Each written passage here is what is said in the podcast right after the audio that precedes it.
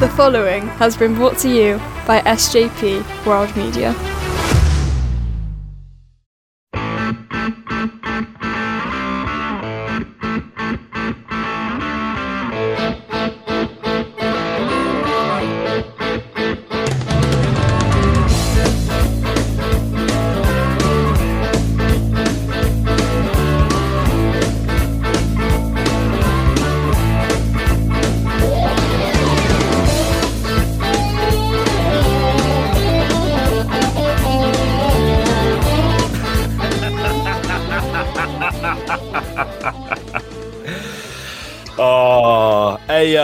Good evening, everyone. Hey yo, what, what a rush!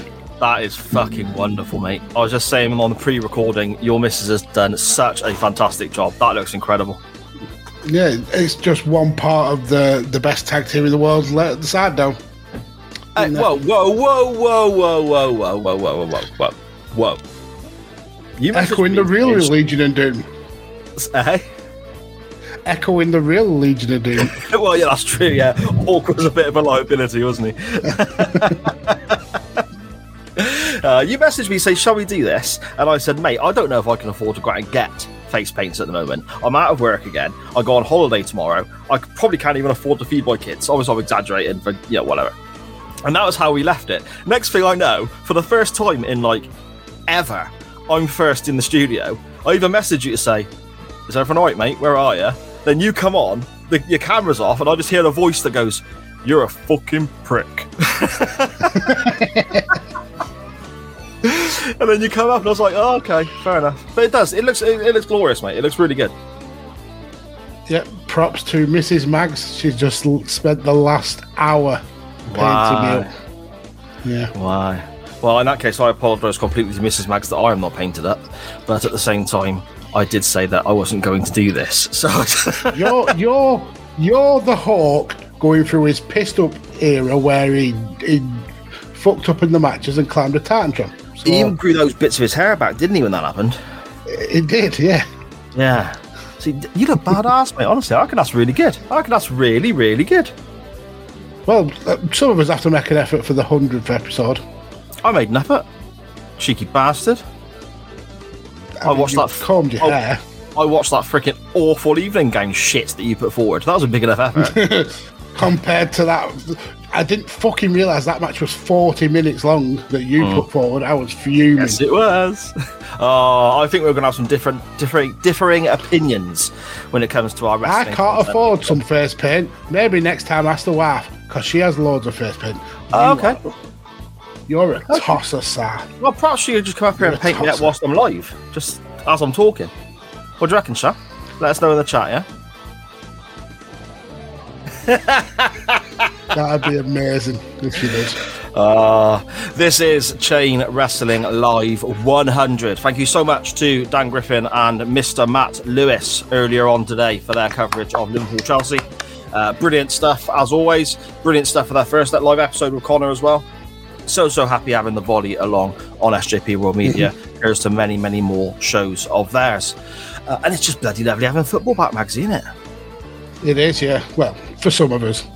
Some ride that we aren't played not so much. so- Not not so much. I mean, it, it wasn't it wasn't the worst result that could happen, but it was certainly a a big bring that brought down back to earth after the hearts of the championship season. Uh, yeah. Well, I thought Burnley played okay, but we'll get on to that, I expect, because I think we've actually got a question about it. So we'll get on to that in a little while because we have a huge, huge Chain Wrestling Live 100th live edition for you this Sunday night. Oddly, feels mm-hmm. weird, doesn't it? Seven o'clock for a start, and on a Sunday, very strange. But it has to be done. But 'cause I'm off to we'll, we'll have you out of here in a jiffy. Yeah, we've got three matches to cover, all of varying eras and quality. We have uh, an Ask Us Anything topic. I mean, it's always going to be Ask Us Anything, Drunkster, one of those kind of things, wasn't it, for our 100th? I kind of thought, as well as an opportunity to promote yourselves. And we definitely will with all your Twitter handles and shows and so on, even more so than we normally do with the stuff that you send in to us. And we're also playing another one of those little quiz games where we've got to guess the champions into the thing, and I got to try a, and be quick. A sporcle. Yeah, a what? Sorry? A sporcle. Sporcle. It's called a sporcle. Yeah. Okay. So I got to be quite quick in the chat and stuff like that. So that's where I'm going to let the site down for the second time tonight. But there we go. I think All we did that. really well last week. We did. We, we did. We did. Really, I, this one, I feel.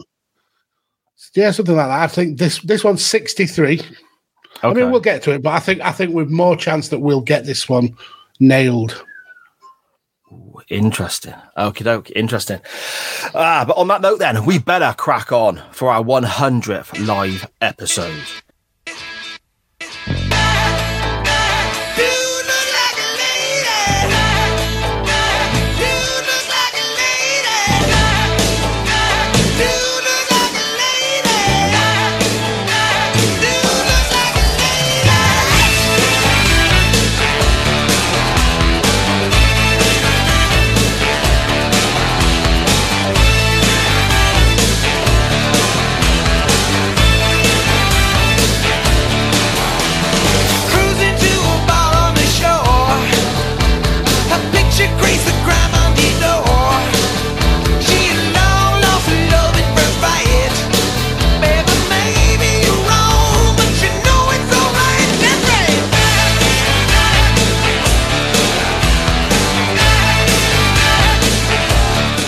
100th live time. Good afternoon, good evening, good morning, wherever and whenever you may be listening or watching from. This is Chain Wrestling Live with Mags and Sai, an SJP World Media production. Overall, episode 132.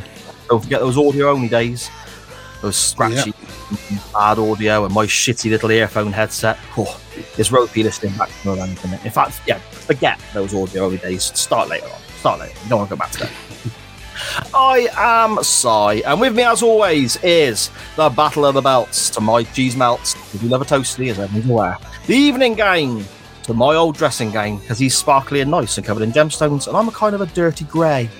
A podcaster who, for Chain Wrestling Live 100, broke the rules just like he did for episode one. It's a running theme. The podfather himself, Lord Mags. How are we doing, mate? Well, I look a bit of a proud prick, to be fair, because I thought we were tag teaming. But yeah, I'm doing good. Very excited all day for, for episode 100. Uh, great leading by the volley. And yeah, just mad that we've made it this far. It is. It's insane. I'm, I think this may be the first podcast I've been involved with that's got to a, a hundred. I know while we watched Okay. tapped out at like ninety three. No, I think five rounds probably have got has got to what over a hundred. But yeah, this is it's a, a big achievement for us. Yeah, it is. It is. I'm, I'm, I- I'm really happy that we made this this milestone. I'm over the moon with how the show's gone, and, and the little community we've uh, we've built is quite, you know, Yeah. is quite important to me as well. Joining us on a Monday night or a Sunday evening, as it is right now. Speaking of that community, Magsy, should we dive into the chat and see who has joined us early doors? Well, it's a bumper chat already straight away. Uh, thanks for all joining us on this uh, special occasion. We'll start with uh, King Pig's Bladders, who again has provided the amazing graphics uh, that you can see on the screen right now. But I normally write some obscure message here that I get Max to read for my own personal pleasure and his embarrassment. But today, all I'll say is congratulations to you both on your 100th live episode. Yeah, thank you very much. Thank you very much. It means the world to us um, that you guys have been along on this ridiculous ride with us, uh, Yeah. and it's uh, it's not going to stop stop any time in the future. So keep uh, keep on board. Uh, he then follows it back up with saying it's uh, been a crazy ride and he's loved every second. Here's to the next 100. Uh, the amazing and magnificent Matt Lewis, uh, 100 episodes not out. Thank you very much, Matt, and your support has been uh, amazing from day one. So yeah, we can uh, we can only thank you very much for that. Another one who supported us from day one, Connor. Um, hello, guys! Congratulations on 100 live episodes. And he says the more the most truth in any post he's ever put in. I don't know how you haven't been cancelled yet. I don't know. We got past five episodes without being cancelled. Ah, there's been some moments where I've cringed. There's been some moments where you've Yeah. cringed, and I think there's been some moments, especially where the wife has cringed. like we have gone not only too far, we've gone so far over the line sometimes where we can't even see the line anymore. Yeah, it's just it. ridiculous. Um, James, uh, yeah, I'm all right. Uh, says, "Congrats on the hundredth episode. Up the chaos of wrestling." Yeah, absolutely. I mean, the whole point of wrestling is that it's fun, no matter what Yeah. style of wrestling you like. Uh, and if you can't make an idiot of yourself every week for other people's pleasure, then what is life even about? Sharon, breaking tradition. It's Sunday night. You know what that means.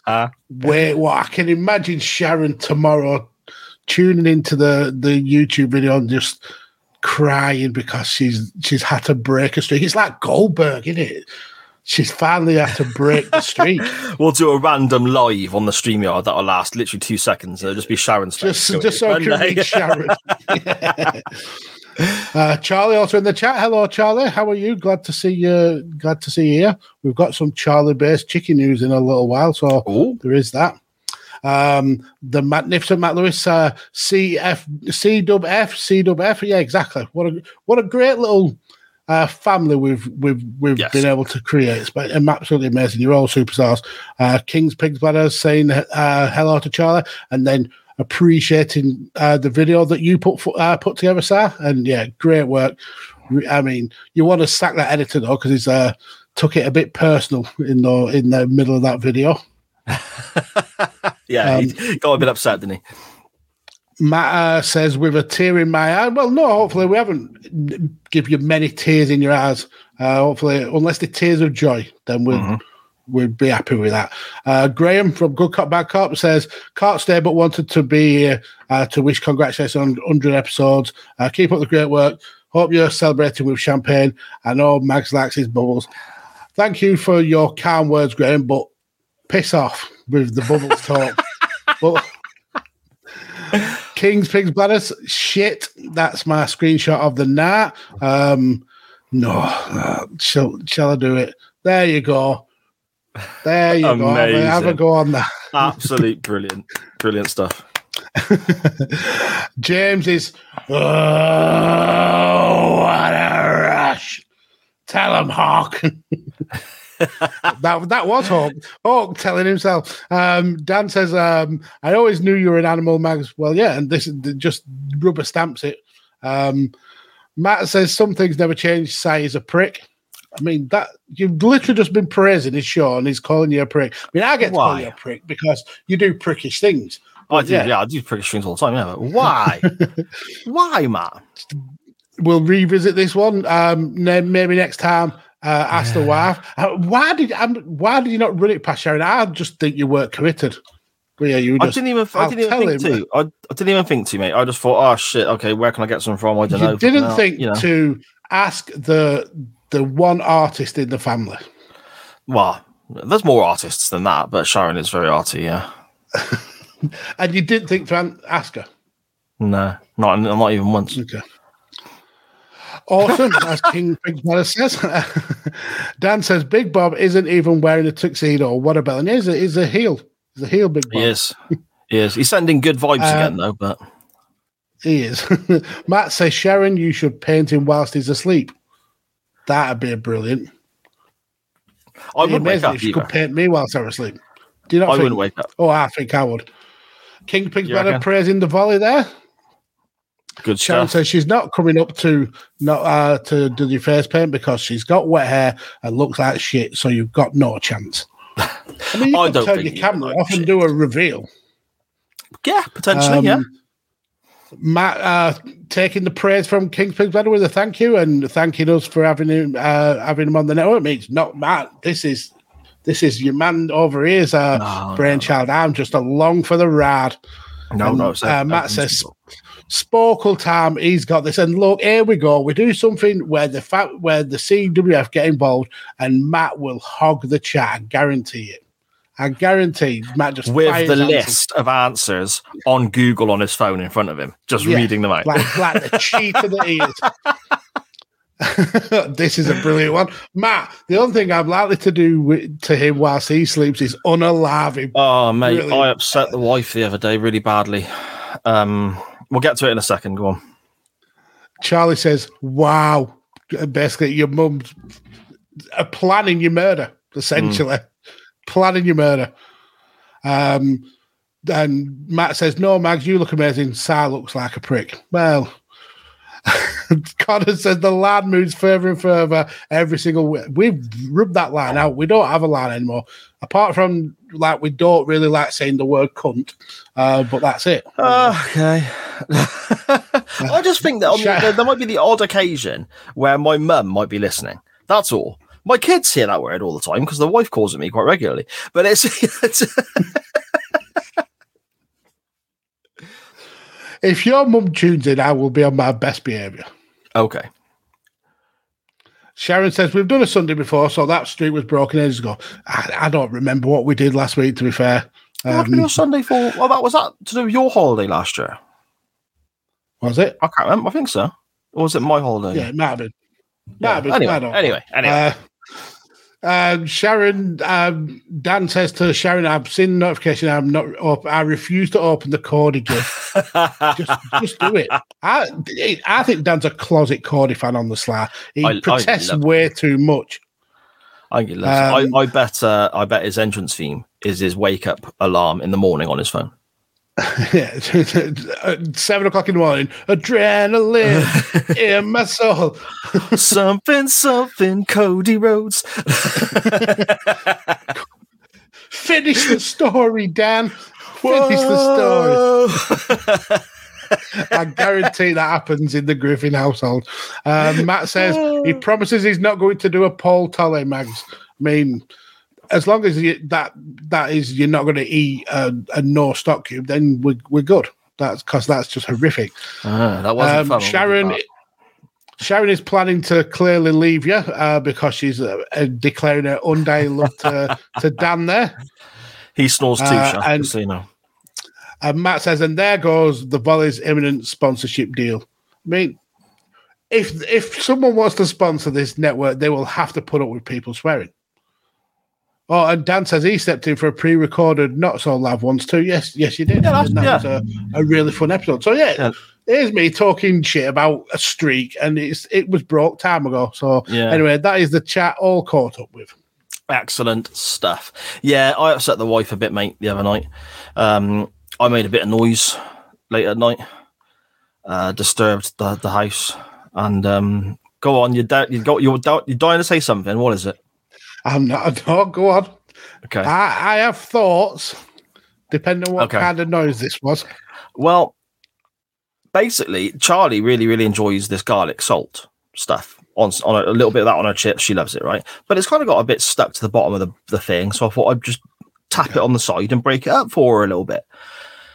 You know, because I happened to open the cupboard, saw it there, and thought, "Oh yeah, I've got to do that for Charlie." So she had two pots, so I had one in each hand, and I was just banging them on the kitchen side.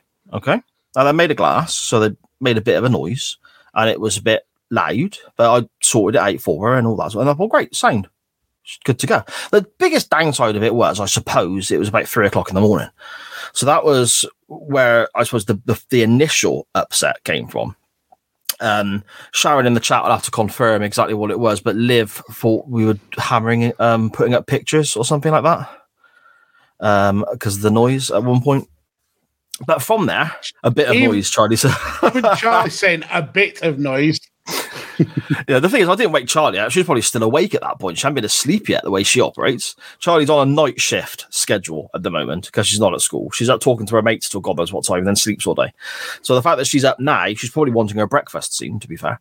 But um, yeah, so I, I did that, and that, Sharon came downstairs and promptly told me off because I was making an, and rightfully so, because I was being a bit of a verk.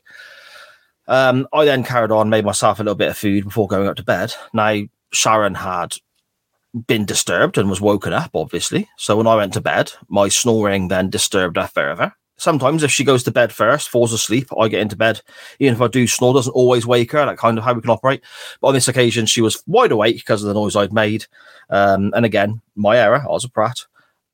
So my snoring then disturbed her even further. So she decided to go downstairs and make herself a cup of tea. Have a cup of tea, watch a bit of telly, do whatever, and then try and settle back down later on. Went downstairs and you know you got like where your kettle is and you make your you got you, everyone's got that section out there where that's where they make their drinks you know? And then you've got your where your teaspoons are and all that sort of stuff ready to go and uh, you know. Like so Sharon made us sorry? Like in a drawer. yeah in the drawer or there's like the draining board pot or whatever or, you know. And that's you know, yeah yeah okay or some, some people have those little trays where the tea bag goes before you throw it in the bin and all that sort of stuff you know Um, Sharon half asleep, very angry. She says there in the chat, "I've been asleep for all of two minutes before you started on the garlic." So okay, I didn't realise. Sorry. Um, she uh, apparently the way she explains this to me is she started making her cup of tea, half asleep, not fully with it. Picked up the spoon, stirred her tea, took her teaspoon back out the cup, and apparently the spoon was covered in peanut butter. And that's what I've been. that's what I've been eating. Uh, I've been eating peanut butter straight out of the tub with a teaspoon, just rah, rah, rah, in a bit of a state, and uh, didn't put the teaspoon away. So Sharon, not only was she angry that I disturbed her, and then probably woken up the street, woke up Liv, um, and then was snoring like a lunatic. She'd also had a weird Yorkshire tea and crunchy peanut butter combo in her cup as well. Oh wow! And I bet you had the best sleep in ages. And Well- fucking fuming with you all night. the following day, my wife tolerates a lot. She, as everyone is fully aware, whoever listens to this show, they are fully, or even knows me in the slightest, is fully aware that my wife is an incredible human being. She tolerates so much from me; it is beyond belief. I mean, don't get me wrong; it goes both ways. There are times when it works the other direction, but she tolerates a great deal from me. She really does. But on this occasion, she was visibly angry, and I was just like, "Oh my goodness, I'm in trouble here." But I sorted it out because I went to town and bought some flowers and some chocolates and whatever. Because I'm, I'm a great You husband. so- little you- a brown nose. You know which side of the your bread is buttered on, and thought I best I best not rock this boat anymore because she's very close to pushing me overboard. well, there was that as well. There was that as well. yeah, so not much, not my greatest moment, to be fair. I mean, I, I say not my greatest moment. There is competition for my most stupid moment, but that's you know that's probably up there, I guess. So Sharon's going to give a little bit more um, truth to this. She said she wasn't half asleep because clearly she'd been asleep for two minutes. okay. You put you put the peanut butter. oh yeah, I did that.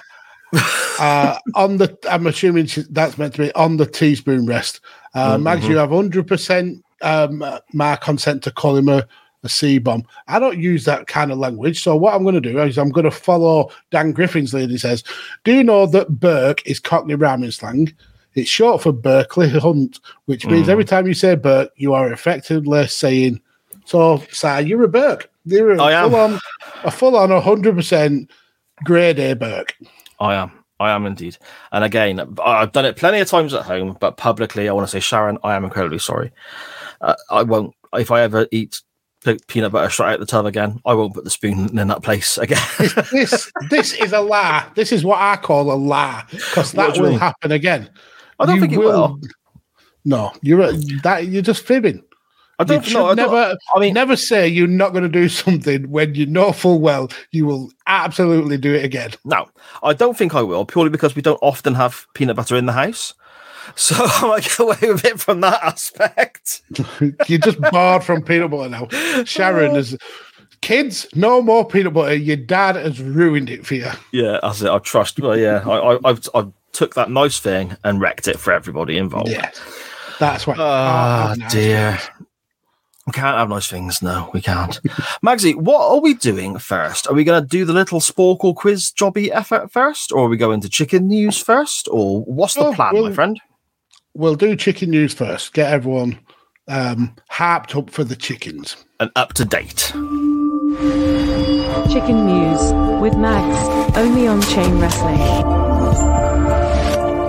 So, this week's chicken news involves um, essentially the CDUF's adopted chicken, uh, young Charlie. So, I'm glad Charlie's actually in the chat for this. Um, so, when you get um, chickens that are close to laying, you you can tell when when it, when it's going to happen because their wattles, the little red things that hang down, and the combs, they start being more pronounced. So when you've got a What young chicken, called? These are called these little red things at the side. These are called wattles. Wattles. Yeah, wattles. Oh, okay. I don't think I've Like ever heard waffle- that. like- before. like waffles, but with Mhm. T's instead of F's. So these grow because the gizzard is growing, and the gizzard is the part of the, the chicken that um, stores um, stones and and uh, oyster shells, so they can make uh, get the calcium to make shells. So when they start growing and the comb starts growing, that's when you know the chicken's getting close to to being able to lay eggs. uh, and Charlie's the first out of the new four chickens that uh, has grown a comb uh, and uh, got her wattles. So Charlie is probably going to be the first of the the young chickens to lay. So I just thought I'd share that little uh, little piece of information with you all. That is amazing. Lovely stuff. Charlie, I hope you're hearing that in the chat. Oh, that's brilliant. Are the others close as well, do you think? Or are they not showing signs yet? Um, I mean, all all chickens uh, after being after becoming proper hens from from chicks will have a will have a little comb and little wattles, but it's when they start becoming redder and they start uh, being more pronounced when you can tell. Uh, the other the other three are they're probably a week or two uh, behind. Um, but yeah, I think Charlie will probably be laying in the next week or so. oh, brilliant stuff, mate. Brilliant So stuff. we'll And is that when you're going to try and send an egg down for Charlie? Is that is, how I can will, I, I, I will try my best. I'm not sure how that will work with Royal Mail. I might, I might, put, I might boil it first, and then send it. okay, okay, yeah, not second class though, because I'll be rank when it by the time it gets here. or I could get Lorraine to resin it. ah, good shite. Yeah, yeah. Would that work? I don't know. Yeah, Because would the inside still go bad? no, because I cut the egg, and then, Right. Or we could even clean the egg out. Just do two little pinholes and clean them out. I'll, we'll work it out. We'll work it out. Yeah, I was going to say that's a conversation for another time. Excellent stuff. There is your weekly chicken news, a day early, you lucky, lucky bastards. Uh, so, Magsy, uh, Sporcle, then, as you say it's called. Yes, What let's do is it.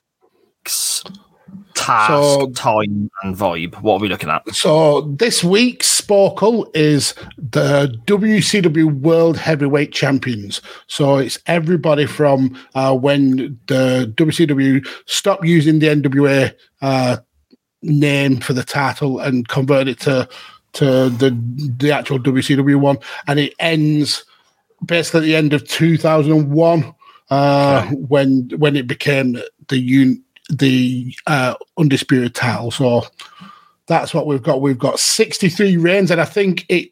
This is uh, people have multiple reigns, not like last week where it was just the first reign that they had. Um, so for us, I mean, I don't think I'm giving much away. Flair will be on this list multiple times. Um, Okay. so yeah, that's what we're doing. And uh, straight away, we've got uh, Dan Griffin said he's already done this and he's aced it. So well, hopefully Oh. then we'll be able, with no excuses not to not to fill it in. Then so So, we're talking when Flair went home with a big gold belt and they bought out their own title and called it the WCW title, yes? Um, well, I think was Flair not already the, the champion? Did they not In Fla- 91, we're talking here, aren't we? yeah, so it's January the eleventh, nineteen ninety one. The first, Yeah. the first Okay. official reign. Yeah, there we go. No worries. Okay, so I mean, uh, when we're ready to go, we'll uh, uh Yep, shall I so- shout out from the um? from the chat and any guesses that you've got, and uh, we'll see if we can beat eight minutes. Are we ready? I'll try and start Three, the early ones first. Two, one, go. Lex Luger. So we'll definitely have we'll have Flair, yep. Luger, good shout, Uh, Ron Um, Simmons. Simmons, Vader, early champion, um, Hogan, champion, Sting. Stingy Sting. Yep, so we've Uh, nailed a lot of the ones already. Barry Windham. Randy Savage. I've gone for Arquette, uh, Savage. Yep, Vince Russo, of course. Russo. Oh, No, I think I may have missed a few in the chat. Let me scroll back out. Keep the shouts coming back in. If I haven't named them yet, we've shout got- them out again for me. Booker the T. Giant, Booker T, uh, We've got we've got a shout here for Harley Race and Scott Hall, that but both of those would not have been applied at this Harley time. Race would have been way too early, I think. Um, Jericho. Yeah, and Scott Hall never held a big one up. Uh, Goldberg, Yeah, I've just seen Goldberg in the chat. Um, Sid. Sid. Harry Nash. Ah, what a shite there from Connor. Chris Benoit. All right, yeah, the the old wife and kid murderer. Yeah, won won the title and then pissed off the WWF the very next day. Um, Yeah. we got a shout here as well from Dan Griffin saying The Rock. Now, he was a WCW champion, but that one it was owned by WWE. So does that count? Yes. Yeah, it's uh, the it's essentially I think Jericho is the last one because he he Ah. united the, both the belts. Uh, Vengeance. yeah. Okay. So, Scott Steiner from Big then. Yeah, Kurt Angle's a good Steiner. we've got five five left to get. Oh my goodness, five left to get. Um, So uh, April the 26th, 1999, and whoever had that held it for like a week. oh, Jarrett. I've uh, I think I've had Jarrett, but yeah, we've got Jarrett. Okay. Uh, DDP, Pig's Bladders, shouts out in the chat. That's a great shout. We've got Good Vader. shout. Matt, thank you. Yeah, we've got Vader. Angle, So, what are the dates we got left? Um, pretty much all of 1999. so we've cleared out the first half. So we've got November and December 1999. Two left. Oh my So goodness. Sting, Bret Hart Sting dropped Pig's. Bladders. That's a great shout. Bret Hart nailed it. Nailed it. that. with five minutes to go. You are superb. The You CWF are- is amazing. Brilliant. Absolutely well done, guys. 63 out, 63. Ah, brilliant. Look at that. Five minutes, 22 seconds left. You're absolute heroes. All of you. Nailed it in, in three minutes, essentially. Yeah. Brilliant stuff. Brilliant. I enjoy those. We'll do some more of those, I think. That's good fun. Yeah, it is. Yeah. Well done, guys. We- well yeah, done. That's great stuff. Well done. Uh, I suppose then jump into the chat now would be pointless because it's just full of wrestlers' names from WCW. Shall we? Uh, shall we get on with our non-wrestling topic, Magsy, which is more from the CWF, of course. It is. Let's do it.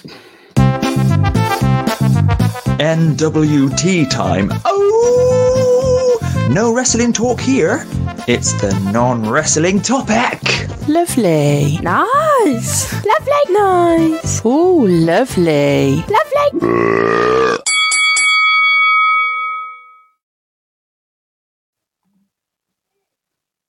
Big, big, dirty belch. Okay, and now there's Pat Benatar shake, shaking her goodness at us. I didn't think that gift through when I first put it on there, did I? I just clicked funny dance and then saw that and clicked Yeah. on it. Didn't really think it through after, you know. Were you a big Pat Benatar fan? Certain tracks, mate. Yeah, that's a good one. Love is a Battlefield. That's a great track. Uh, there's a few others as well. I think might be the only one I know. Is it? No, oh man, that's going to stump me now. I'll think of some more as the show goes on. I'll think of some more as the show goes on. Uh, uh, before we carry on, I'm feeling a little bit parched, Maxie. So I'm gonna I'm gonna sample what we spoke about on the show from our good friend Cam Griffin, CWF member here. I've got a little bit of orange cordial squash there that we discussed that he has Okay. mixed with um with, with Pepsi Max. So I said I'd give it a go. And I said I would definitely not. There we go. Look. So I'll see how this fares over the course of our non-wrestling topic. But there we go. And honestly, now it looks just like murky Pepsi Max and smells pretty fucking horrible. But um,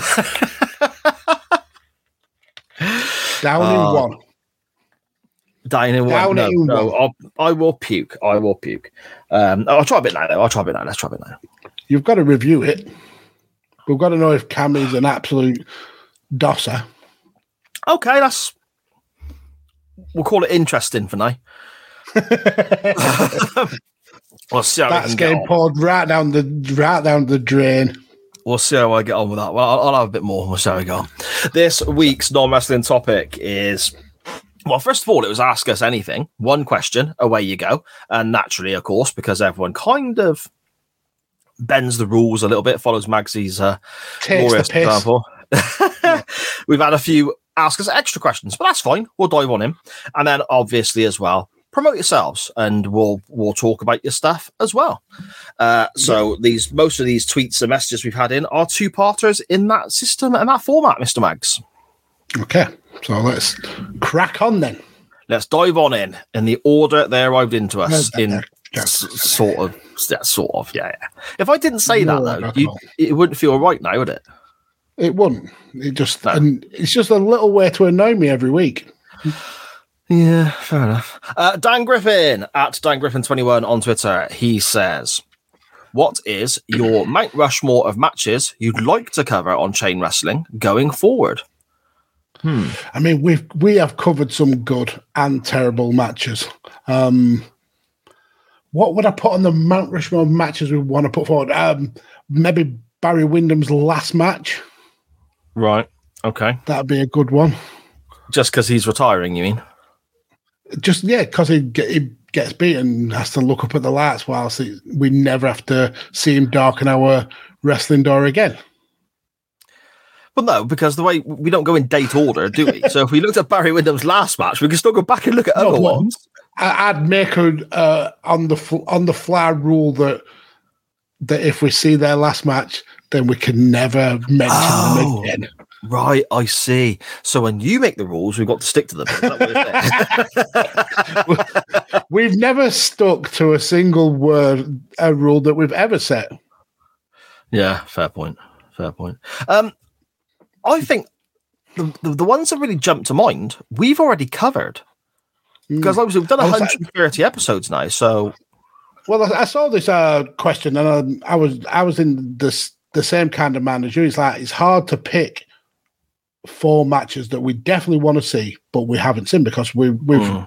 strong armed uh, our way into those matches. But I think we there is some matches that we probably do need to show a little bit more love. I don't think we've done enough uh, Survivor Series matches, for example. no, that's Um, fair enough. Yeah, So we could, co- I mean, some of the early Survivor Series matches.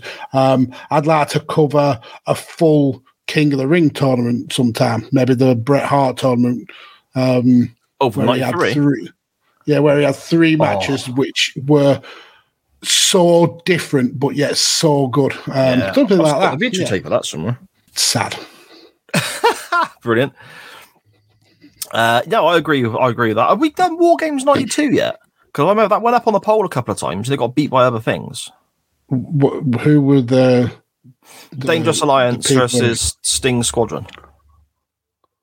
Is it the one where um, Brian Pillman nearly gets killed? No, that's that one.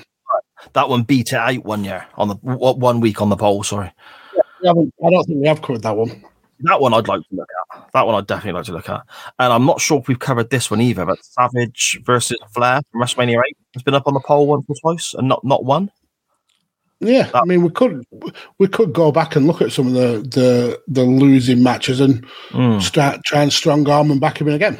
Yeah, that's a good shame. That's a good shame. Uh, Dan also says, by way of plugging himself, listen to my stuff. So he's straight to the point. And at UTT Podcast on Twitter, at UTT Tank, at UTT Putting, and of course the Doctor Who Pod and the Volley Show here on SJP World Media. And the UTT shows are all with our good friend UTT Rob as well, looking at some real diverse and interesting topics of wrestling that probably don't get covered on lots of other podcasts, Maxie. They cover things that a lot of people don't, don't they? Yeah, I mean the dregs of wrestling sometimes, um, but the concept of the U- UTT podcast is absolutely brilliant. Um, and so, yeah, th- their content is is superb.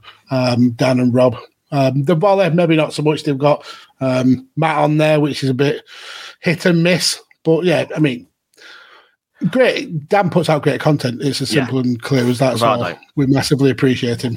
And blatantly carries the Doctor Who pod as well, by the way.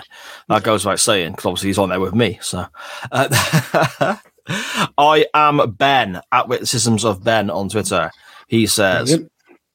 what, what, what, what, what, what's brilliant? What? Because what it's right at the bottom. It's just Well, it's you've not gone in from the the, order. first one right to the bottom. The order they And came Ben in. is in the Ben is in the chat. Um, I talking about the 2001 King of the Ring, and he said, "Is that the one that Crash got to them?" It's no, that was 2000, I think. Uh, it was the one Okay. that we're covering a little bit of later on.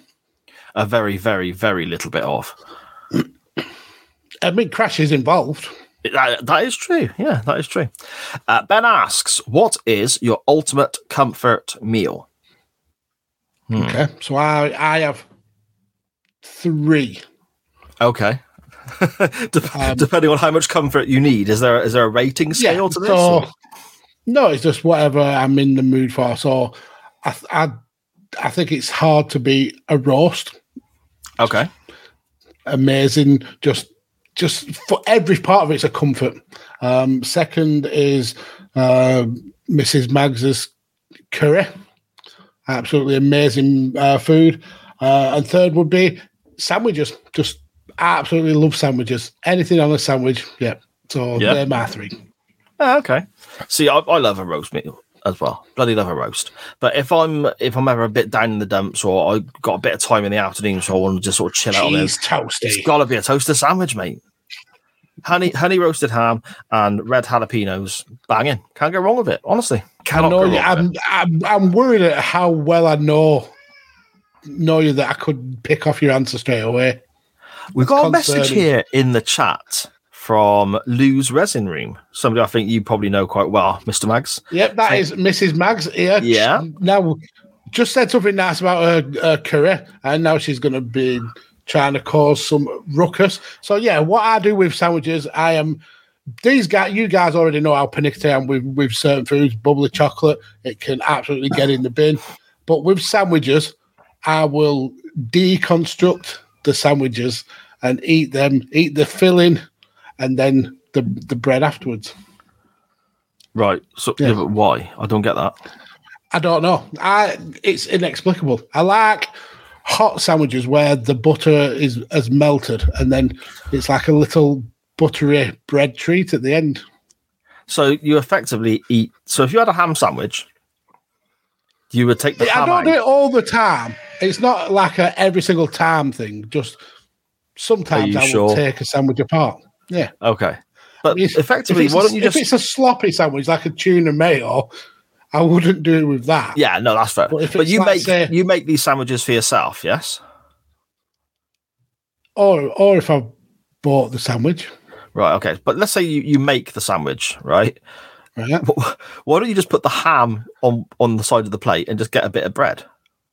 No, so like a ham sandwich, I would probably just eat that as a sandwich.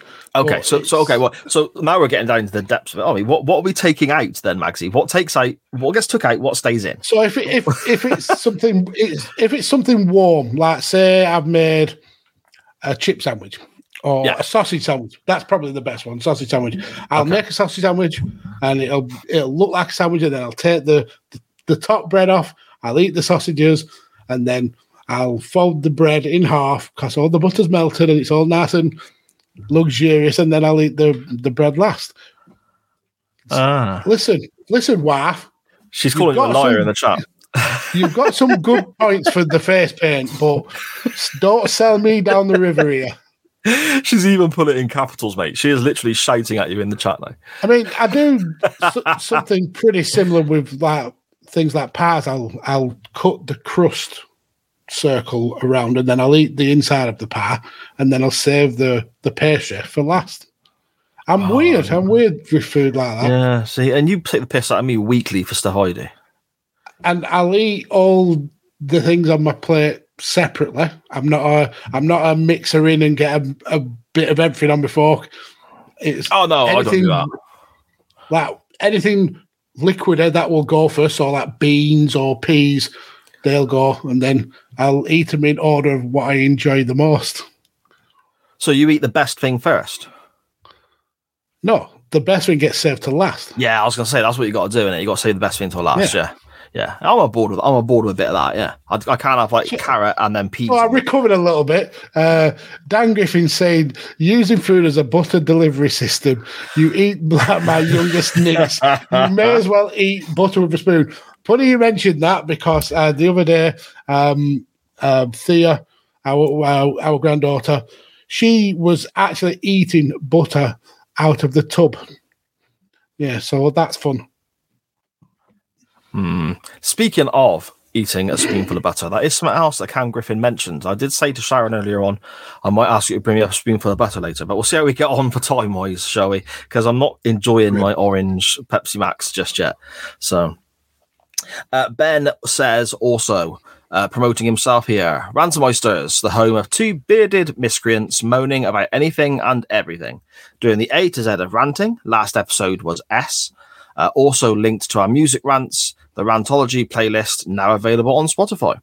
There we go. And ransom Rantmeisters, I enjoy because a lot of the opinions they have are pretty much the opinions I have. So, Pretty much. Um, but an, another uh, podcast that is um, really unique and two absolute great guys um, hosting it. Two guys who we absolutely destroyed in a pub quiz uh, not too long ago. Uh, but yeah, absolutely great guys. my big brain. Danny at Scottish Juggalo on Twitter, uh, who I think Yeah, you are not claiming the glory for that, my big brain. Uh, Danny, I think, is still in Glasgow visiting family. Uh, Is it Glasgow? I don't think it's Scotland. I don't know if it's Glasgow, though.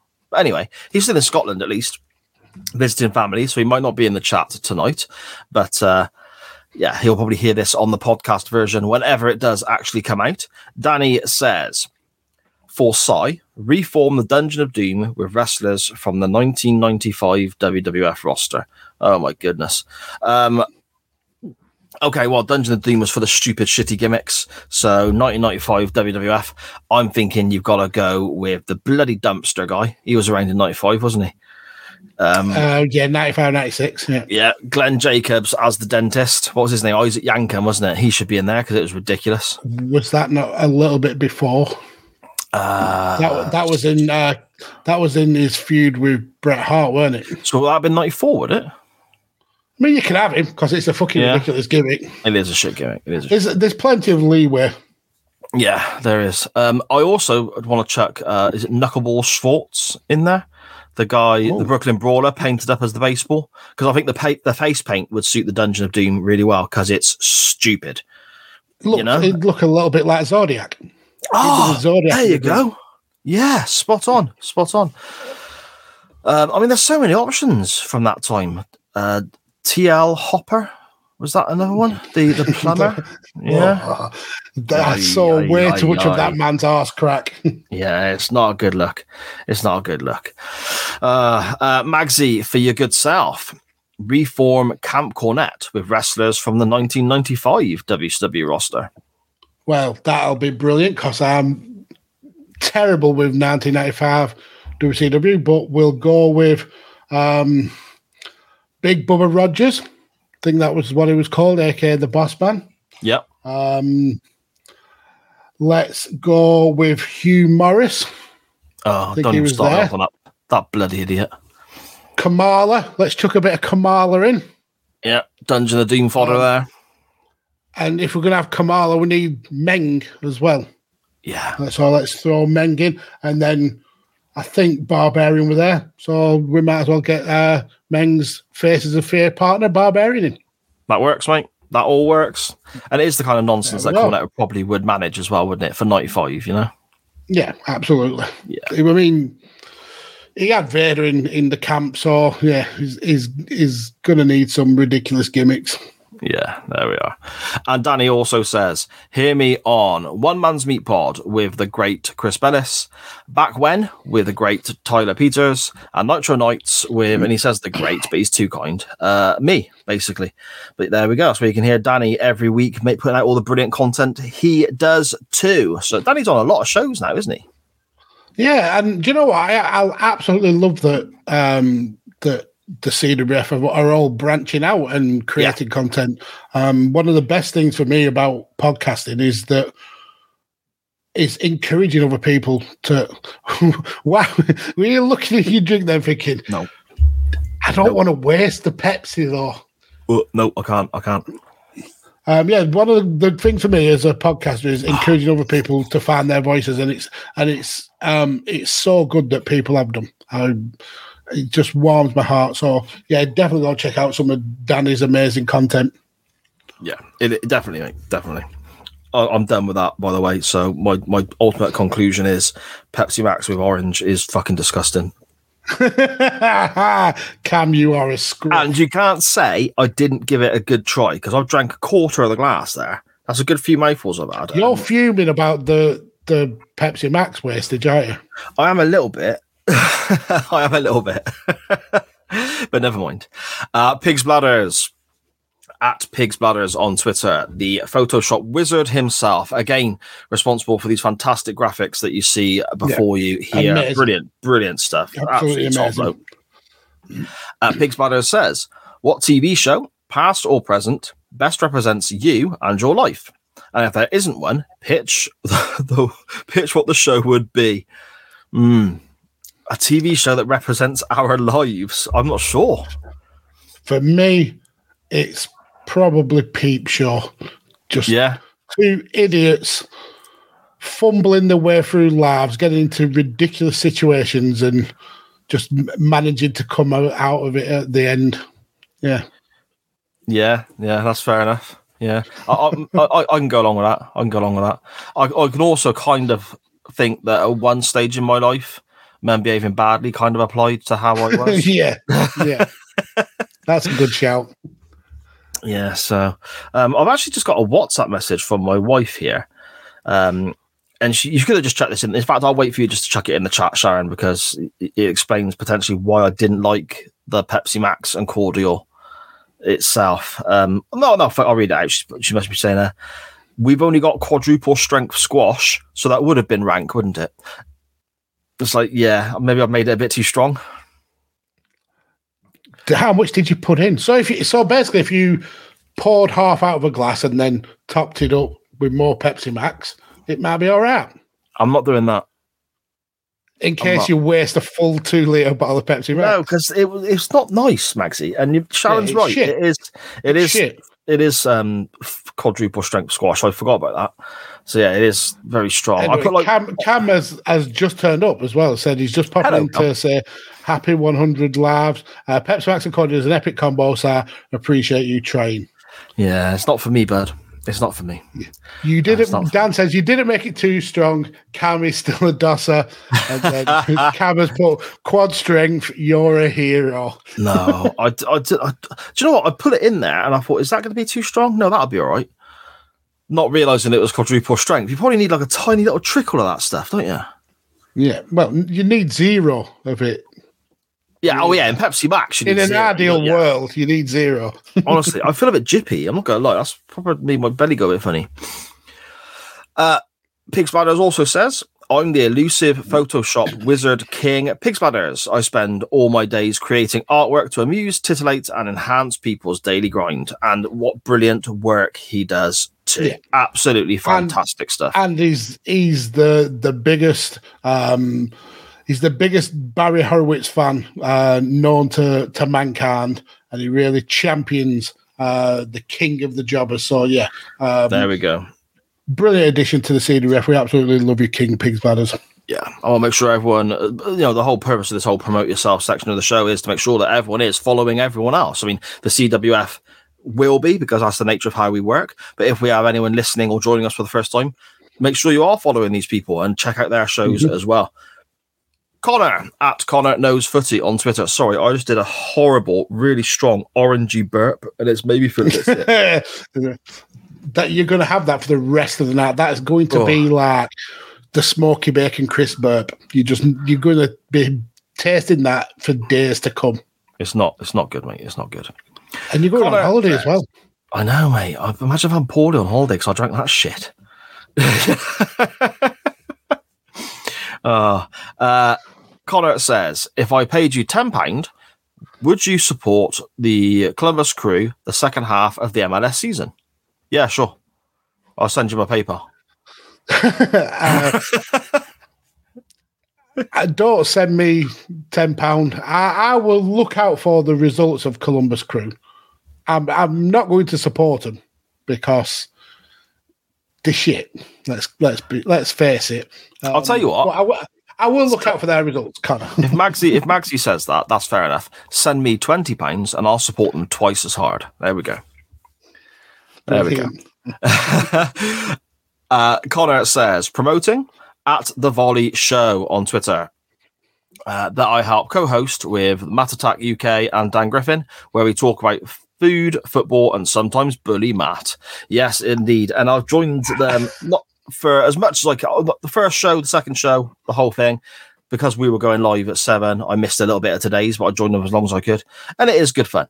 It is good fun, and it just, just just did descend into just talking food again, Magsy, as you can imagine.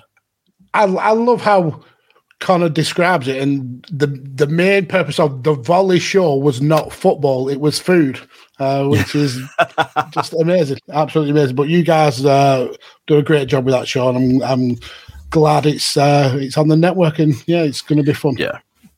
Looking forward to hearing the first audio recording as well, which is like their kind of recap review of the of the weekend's action as well. So that's gonna be interesting there. MGB Graham at MGB Graham on Twitter. He says, What's the closest you have been to 100? Be it a cricket inning, keepy uppies, or the most number of wipes you have needed after a particularly rough visit to the porcelain throne. So the closest we've been to 100 ever on anything.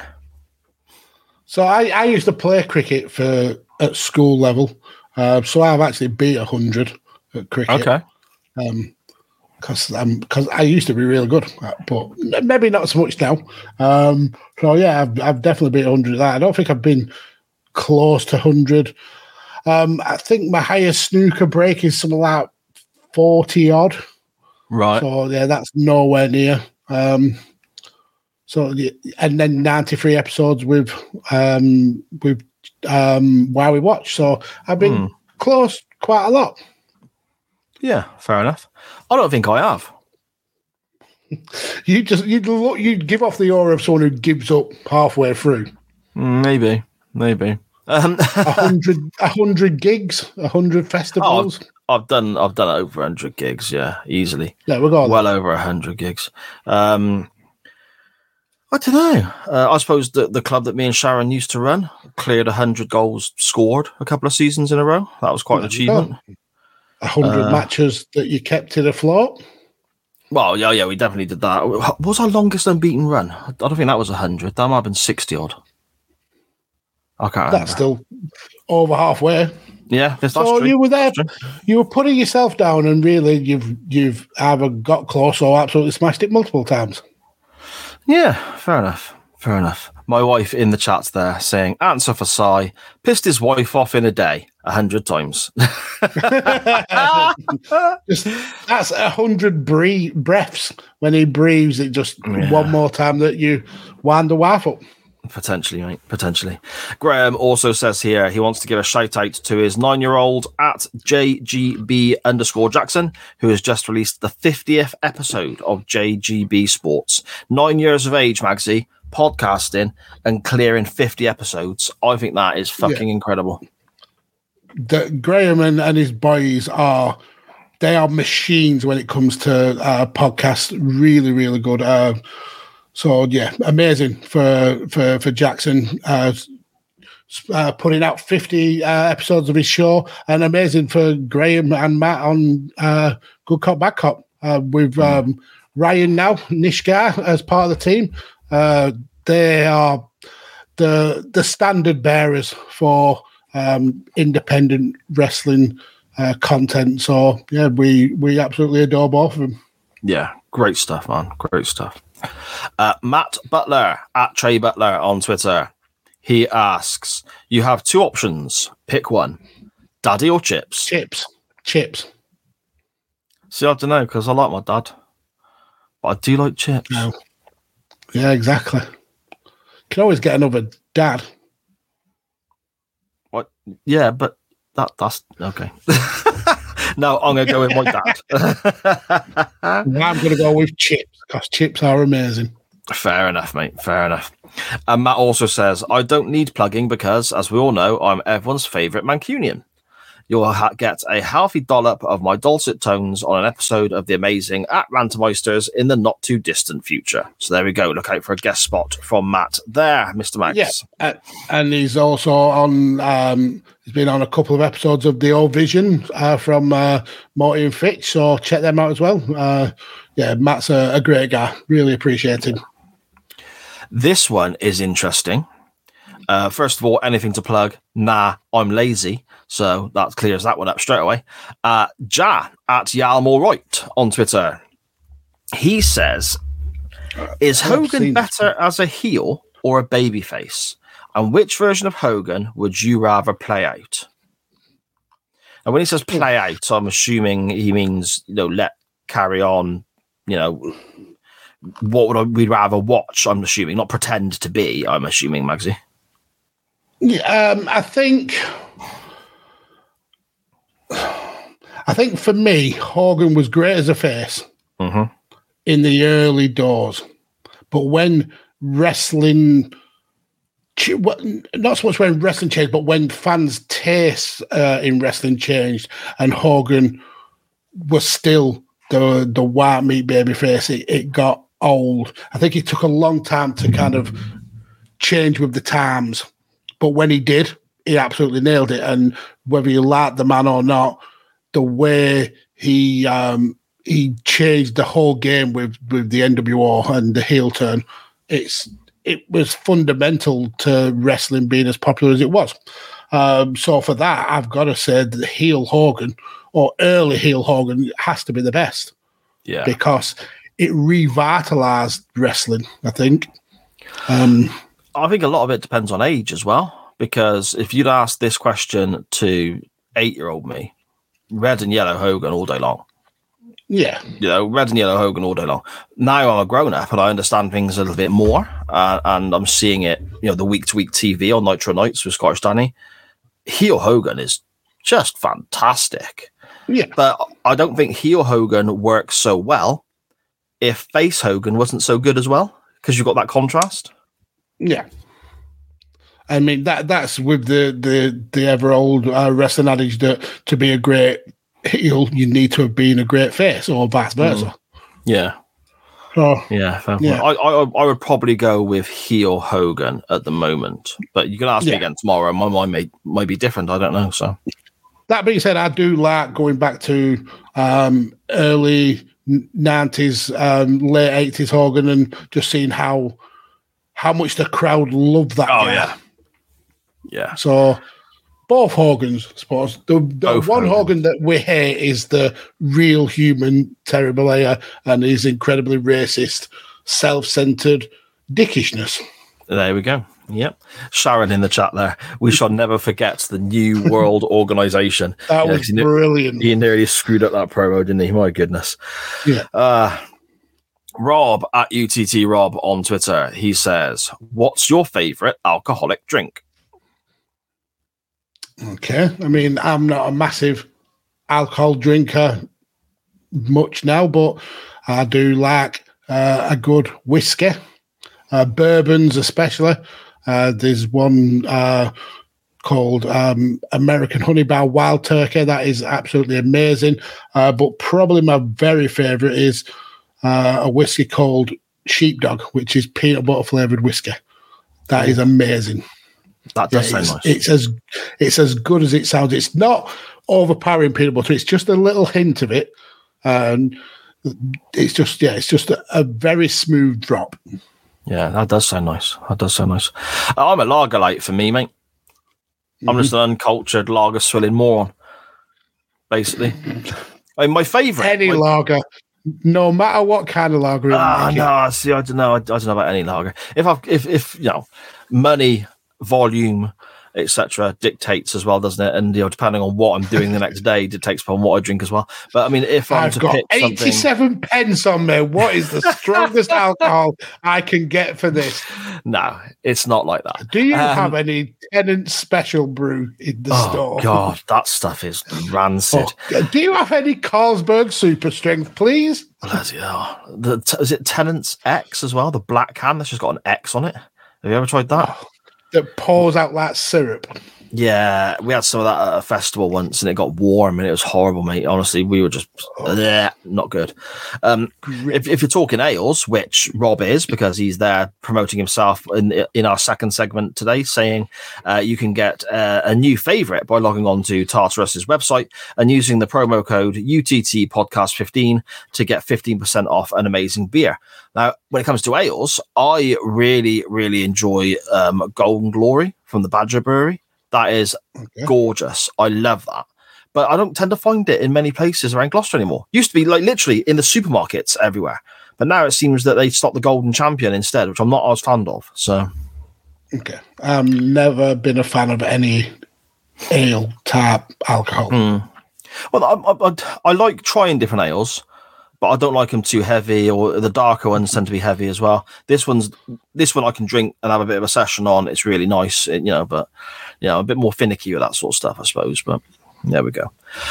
We come to the football section that we mentioned at the very top of the show because it's that time of the week again. Total Stevo on our 100th live episode, and Stevo asks for Mags. How did you feel after the City game?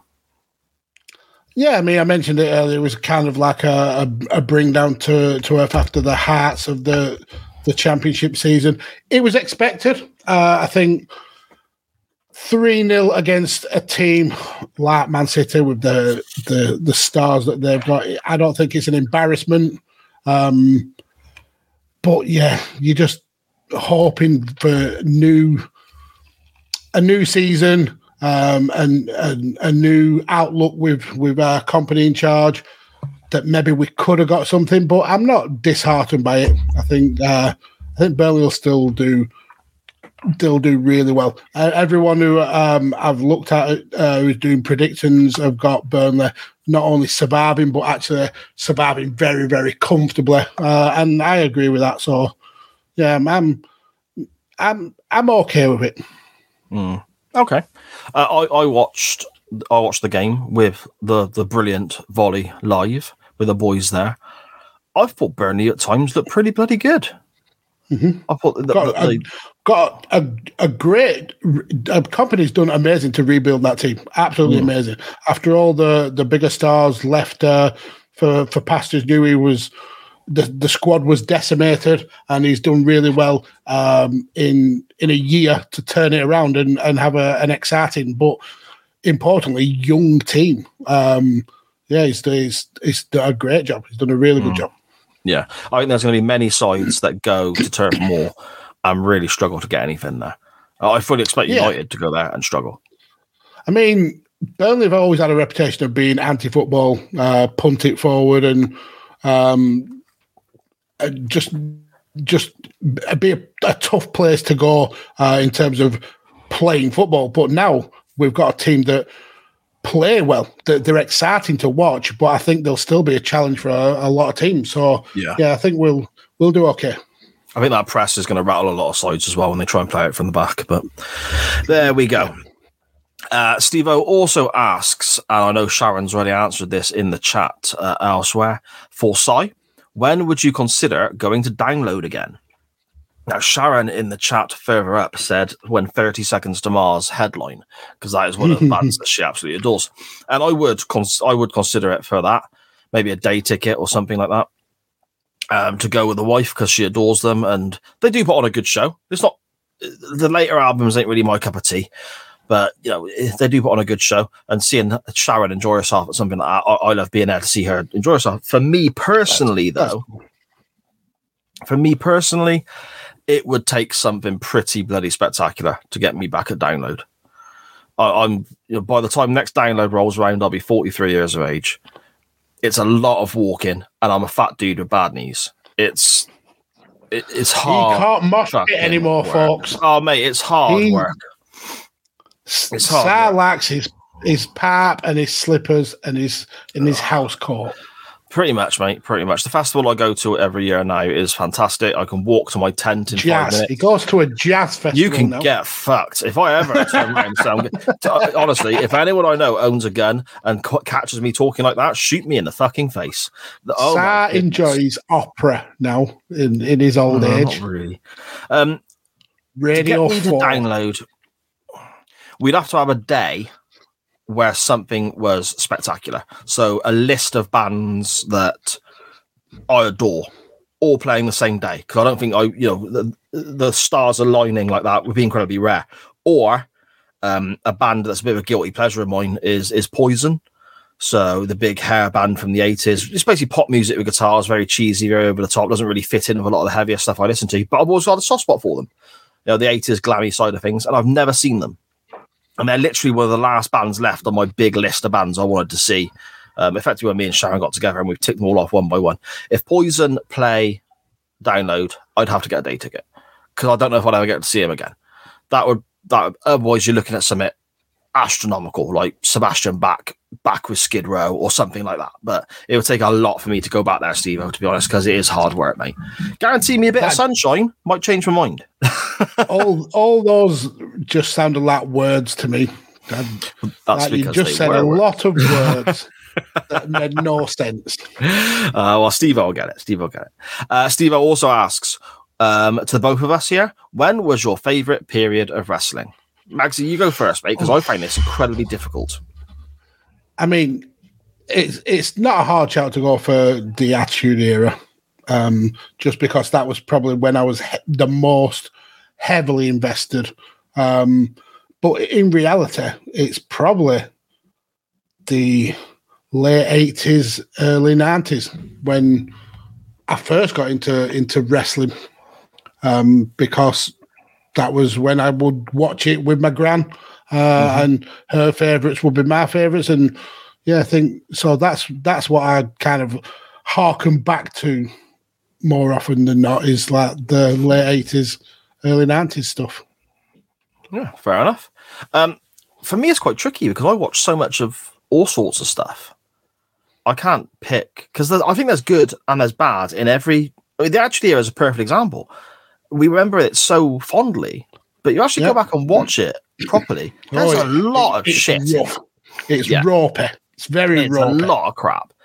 Um, I obviously I'm a big fan of the 80s territory days, and you know when wrestling was wrestling. I'm gonna jump on my Jim Cornette's you know soapbox now and uh, talk about that when, when wrestling was real wrestling. But um, I'd like to give a shout out, actually, funnily enough, for, for potentially today. Not necessarily from an exact personal standpoint, but I mean AEW, 95% of A no, no, that's that's wrong. Not no, but a lot of what AEW does isn't for me but I still enjoy the shows. I still enjoy the pay per views, and I get to mm-hmm. watch it with my wife and my youngest daughter, and that's a big Yeah. thing for me. So I'd probably say I get as much enjoyment out of wrestling today, watching it. You know, especially with Charlie getting invested. I mean, she she bays for blood. Charlie, she loves Jon Moxley, and when the glass comes out and the barbed wire, she's proper into it. And I'm looking at this beautiful, cute little 13 year old lass, like Jesus, Christ, what's going on here? You know, but um, I get so much enjoyment out of watching wrestling today because I get to do it with Charlie. Yeah. Probably even more so than when I was younger myself. So I, I'm very critical of today's product, but I probably put today's product up there as one of my favorite times because of that. Yeah, because of you spending it with with your family and you're all enjoying Hmm. it. Yeah, absolutely, hundred percent understand that. Yeah. Uh, but if I had to be really finicky, I'd probably say Jim Crockett Promotions 1989. But there we go. Um, Steve O finally says, I always ask this.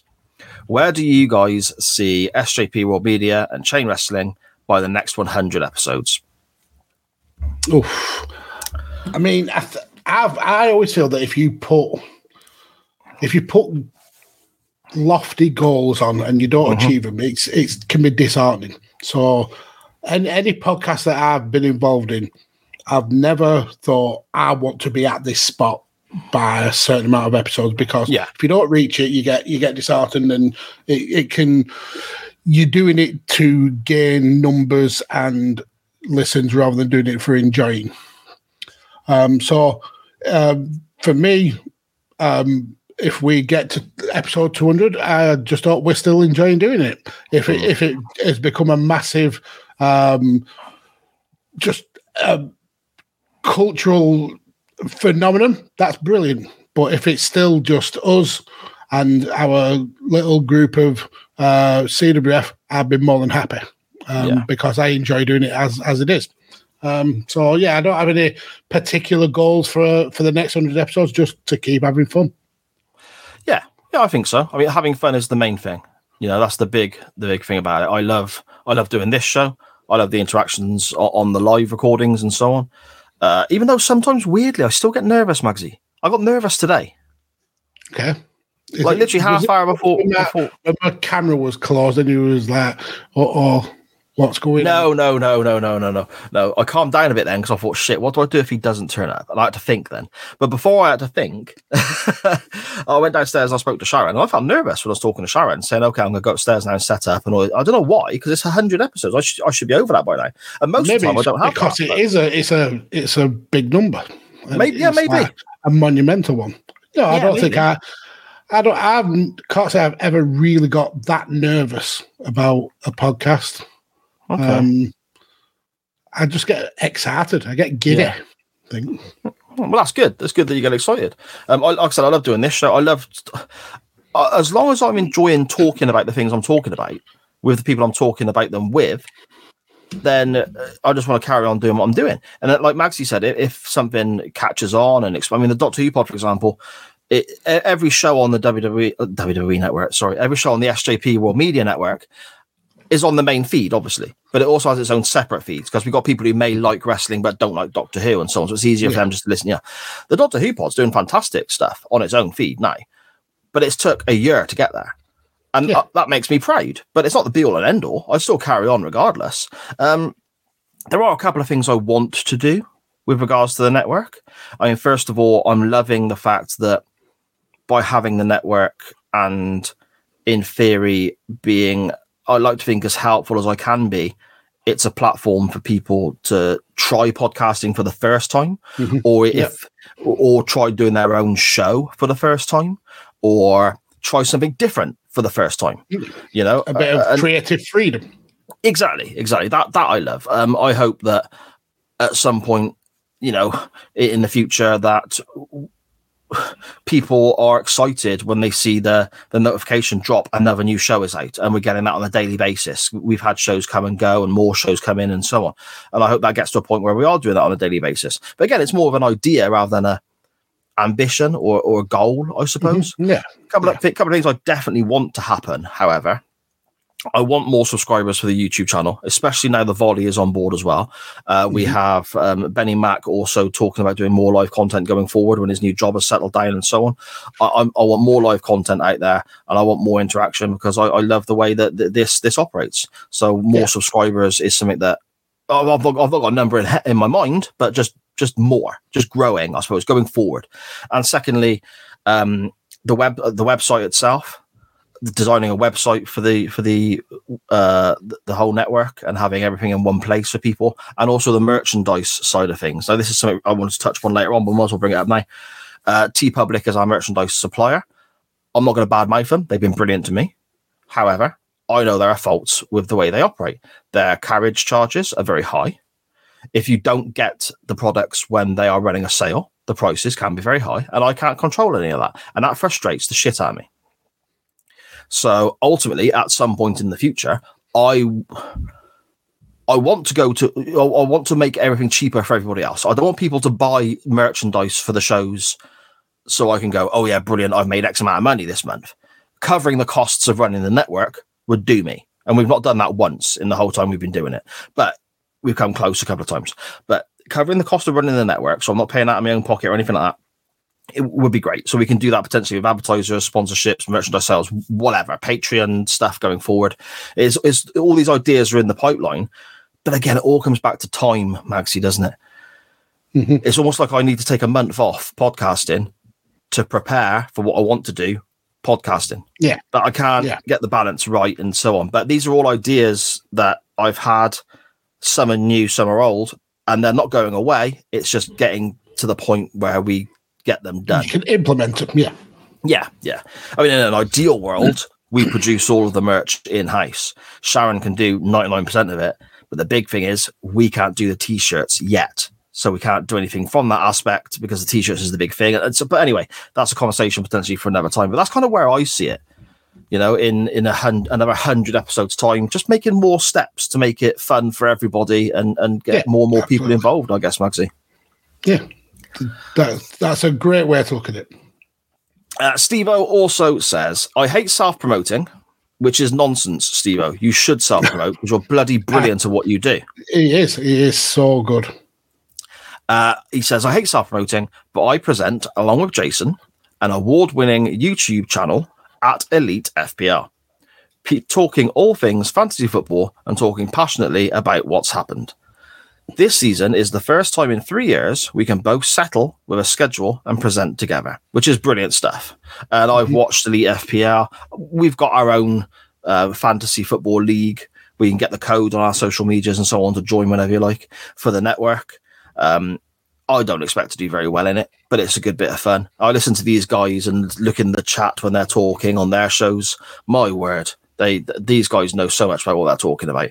And Steve-O's own podcast of as well, the do. Total Steve-O podcast, talking music and all sorts, is just absolutely superb as well, Max, isn't it?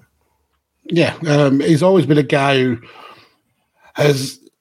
I've always been interested in in hearing what he's got to say. Um, he's he he's very self denigrating. He never bigs himself up, but No. uh, I am always interested in his opinions and his thoughts, and even even when I don't particularly like the things that he's talking about. Like, for instance, a lot of his uh, music is something I would never ever um, listen to. But seeing him enjoy the music Mhm. and seeing him talk about the subjects that he talks about uh, and listening to his passion, it makes me feel passionate about the, the things I'm interested in. So yeah, I think Steve always he's got such an infectious personality. He's very down to earth. Um, and I am not surprised that Elite FPL has done as well as it is. Um, because him and Jason are just absolutely brilliant horse. They they're so knowledgeable, um, but yet still very, very relatable. So yeah, I, I I adore Steve. I think he's a brilliant guy. Yeah. And he does actually continue here as well with his talking of his own podcast at Total Stevo. Season four starts Tuesday, looking back at The Office and extras. And not going to lie, I've loved recording the two so far. Brilliant stuff. I also do a lot of bonus ones talking about what's happened in my life for comic relief. And Steve I can't wait to hear the The Office podcast that he's doing. Um, extras I've seen as well, but I love The Office anyway. So I can't wait to hear him talk about because I know how passionate he is and he loves that show. He loves a lot of what Ricky Gervais has done. So I'm really looking forward to hearing th- those shows there. I think it's going to be good crap magazine. Yeah, absolutely. Steve was uh, another great content creator in, in our little group. 100%. Uh, we have a tweet here from The Volley at The Volley Show, which you can catch on SJP World Media. Keep your eyes peeled all over the social media accounts during the week to find out what games are being covered that weekend. And they say, simple question What is your favourite moment combining wrestling and another sport? Like when Rain Rooney had a feud with Bad News Barrett. Rain. Rooney. Yeah, I got I got more tangled up there, didn't I? I put my teeth in. Like when Wayne Rooney had a feud with Bad News Barrett, for example. Yeah, that one was ridiculous. Um, Yeah. It's got be Tyson. Probably Matt. Yeah, um, I mean, he, he he was only in and out for for like that one little period. Though for me, I like the Pete Rose stuff with Kane Okay, right. yeah. and year in year out, uh, where he'd enter the rumble and get choke slammed out of his shoes and stuff like that. Uh, yeah, I think I'd go with that. Pete Rose. Yeah, I suppose you can open it up a little bit past just uh, another sport and go to celebrity involvement as well. Okay. Um, Kevin Federline when he had a match. And no, I mean, there's so many um, celebrities that have really took to wrestling. I mean, loving or him, Logan Paul. Um, Yeah, the guy, the guy is a natural in the ring, and he's not had a bad match yet. It's as simple and clear as that. There are there are wrestlers on the WWE roster that would dream of having the matches of the quality of, of Logan Paul, and the guys is is is wrestled what five matches or something like that. Yeah. So it's, it's ridiculous. Um, so, but yeah, I mean, the the fact that celebrities get involved in wrestling is just uh, is something that's always like amazed me because it's very very niche. Mm-hmm. i- Is wrestling, and uh, for it to be in mainstream media, that just shows that maybe we aren't the the geeky little nerds in the corner. That there's more of us wrestling fans than than we actually think. Yeah, WCW did some good stuff uh, in the nineties, didn't they? They they broke they broke the mold for involving um, basically mainstream media going on talk shows and the the, the stars of the M- NBA being involved. I mean the Yeah. the Kevin Greene. the, NW, From the NFL, yeah, that, that was good as well. the NWO NASCAR car. Yeah. Yeah, fair shake. Lots of good stuff there. And obviously we have um, you know, talking celebrity wise, you know, Pamela Anderson in 95, 96. Anytime Pammy Je- from the Jenny 90s. to the McCarthy. 90s. Jenny McCarthy. Yeah, that's good TV Bad- for me. Bad Bunny, uh, Sharon in the chat says. Uh, Very King true. Pig's Bladders, William Shatner, William Shatner. Jon Stewart costing Cena the title. Oh yeah, bloody hell. Uh, the volley also continues, and of course, promoting the volley, hosted by Dan Griffin, Conor McCabe, and Matt Lewis here on SJP World Media, YouTube, and podcast versions. Definitely Yes. make sure you're subscribing there. So if you subscribe to this channel now, whilst you're watching this, Yep. you will also get the volley live thrown in. I mean, That's what you win-win. need. That's what you got to be doing. Uh, Matt Willis at Matt, the Matt Attack UK he says, "Rare for me to post publicly, but here we go." Yeah, that's true because I normally get a WhatsApp two minutes before we go live, don't I, Max? You do. You do. Matt says, What's been your favorite moment in the last 100 episodes of Chain Wrestling? I always That's go so back. tricky. No, I always go back to uh, you can't go around naming strangers' cocks. yeah. Every every now and again, I will look up the video for that Joe Wilkinson uh, poem on um, eight out of ten cats does countdown, and every time it makes me absolutely Mm. just piss laughing. So that's my favorite. You can't go around naming strangers' cocks. No, there you go.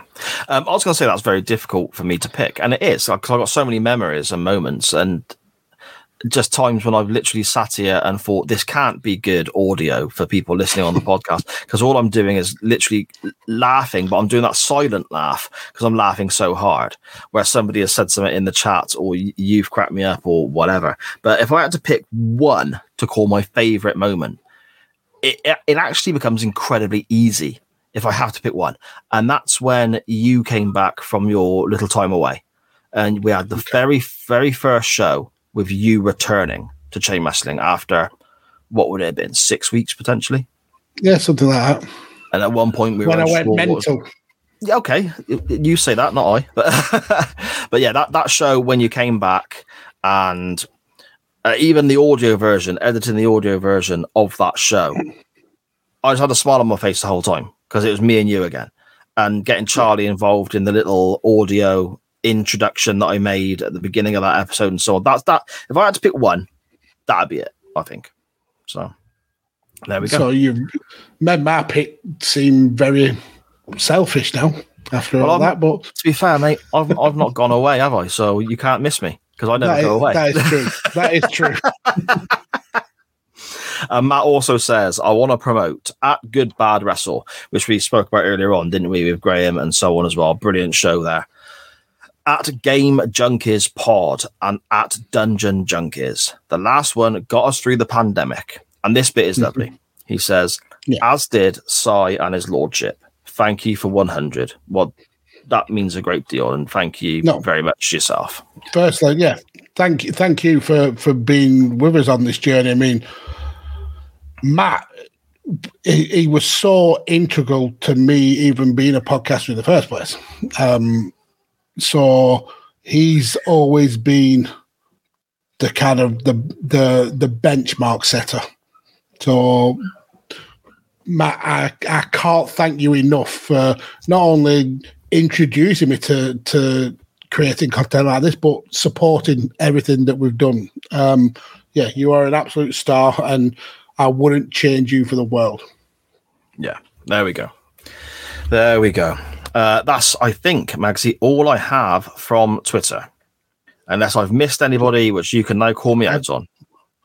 I don't think so. I think you've got got them all. So, yeah, Yeah. Um, m- uh, guys, we massively appreciate just everything that you do for the show. Uh, getting involved. Um, it's just, yeah, it's just, we, it's amazing. Thank you very, very much. Yeah, right. and definitely, right. SARS now got off. That's amazing. Um, I don't know if that's Sai or if that's me. I'm, I'm still, am I still here? Can you Am hear I me? still Am I here? We've got a we- we've got a black screen. Ah, there we go. There There, we we go. go. There we go. Am I here? Are you here? Is everyone here? I'm definitely here. Definitely. Okay. Right. Fair enough. Um, Don't know what happened King there. Pigs Bladders said in the chat, uh, all this talk of podcasts, I want a podcast, lol. Then just do it. I mean, Yep. um, a lot of people will will sit and and kind of like overthink their ideas of a podcast. And don't do it. Don't do that. Just start practicing now, recording your voice.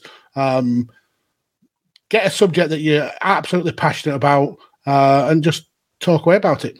It's just you can't go wrong. You absolutely can't go wrong. Um, you will get better as time goes on. Your first few episodes will be absolutely dog shit. Um, Brilliant. no, but they are. I mean, I, I, I'm, I will easily admit that the first few episodes that I did um, were were bad because I was very conscious of what I was saying. It, it was almost very. It was almost too scripted. Um, probably too over edited. Very like. Um, very picky about getting every like um and r out of the audio. Oh. It, it, Yeah. it ended up it ended up not sounding natural. So yeah, you you will get there and go for it. And if you need any advice, send me a message. Um, uh, not blowing my own trumpet, but I have given a lot of people uh, advice, and hopefully it's all been good uh, in in creating podcasts. So yeah, if you need any advice or uh, to run any ideas uh, past, yeah, go for it. Yeah. And- definitely. Straight away, he said he has a plan. So yeah, uh, definitely do it. There you go. Uh, and I know a network that might carry it as well. Exactly. Anyway. Matt you, you are welcome to join on the volley at any time. There we go. Uh, speaking of which, shall we scan through the chat, Magsy, before we actually get on to talk a little bit of wrestling? We shall. There's quite a lot to go through. Let's get right back to the top. I'm going to skip over all the times with uh, where the uh, Mrs. Mags was absolutely rinsing me. Uh, Oh, but I really? will say that That's not fair. it, it is fair because she's just bullying me. Uh, but she does say have to go now, uh, and she got more love than I got when, when both of us get them when we're on the show. Uh, ben says we're not allowed to mention the quiz. I think you you held yourself admirable, but you just came up against a, a better team, Ben. Unfortunately. Um, then Dan says Cam can't make it tonight, but he says congratulations, even though he did make it, and and um, said uh, well done on drinking the drinking the the the cordial Pepsi horrific mix. It's still Um, sat there, mate. It, it. Sar drew a picture of a wolf mauling a man during that. I. I did. I remember that. I got sidetracked. just like Doodler. Says, hey, you're see the ref still enjoying my holes, but had to pop in and say massive, massive congratulations on 100 episodes. It's still it's still amazing that we've actually got to 100. Here's Yeah, the next 100, uh, totally. 100. I appreciate that. Um, Dan's uh, WF uh, dungeon will be Aldo Montoya. Jeez, Oh, why? What a throwback. Doink, Goldust, uh, Mantaur the Prick, Undertaker, and Vampire Warrior. yeah, fuck Um, Mantle. Yeah, I mean, this you don't wish death on anyone, but it, he's No, no, not going no. to be missed. No, no. He's not going to be missed. Um, well, we've had the one from Cam where he actually did pop in. Uh, Dan Griffin's uh, 95 WCW Camp Cornette, One Man Gang, Vader, Scott Norton, Eddie Guerrero. Scott Norton's a good shout. Very underrated, Scott Scott Norton. Mm. Um, Danny loves Cam- Scott Norton on Nitro Nights. Absolutely adores him. Yeah, he's a great wrestler. Uh, Cam says to add to his Dosser persona, he does sometimes have a sip of cordial before the water goes in. Oh God, that's that's grim. That is. Why grim. would you do that? That would rot your teeth, surely. It rot your insides. Yeah, that's that's like pickling. Um, Anyway, he says catch the audio episode in the weekend. Have a great evening. Thank you very much, sir. Um, King's Big Brother said he's now moved on from Barry. Oh. So fuck, fuck Barry. Lol. oh, yeah, uh, okay. Yeah, I think he's on a Disco Inferno kick right now. Or, or, or the last one that's in. Um, Matt says the Volley Live graphics are uh, designed by uh, King's Pig Bladders. Yeah, he's a graphic genius. Matt Dan says he ate a pie live at halftime, which is brilliant. halftime pie club for laugh. Um, That's what they're calling their the people who joined them because a big debate started, Magsy, about pies and so on on the first uh, well, on the on the Man City Burnley episode actually, and Connor being from the states didn't get having savoury pies because everything on that side of the water is is sweet, isn't it? what what you should do at half time on there is cover at Footy Scrans on uh, Twitter because they have some great and horrific football uh, match part uh, food. Um, Dan also says, uh, "I know a guy who drank a hundred Godfather cocktails in in a week in my old local. Fucking hell, he must have just been permanently pissed. Permanently. Well, it wasn't me.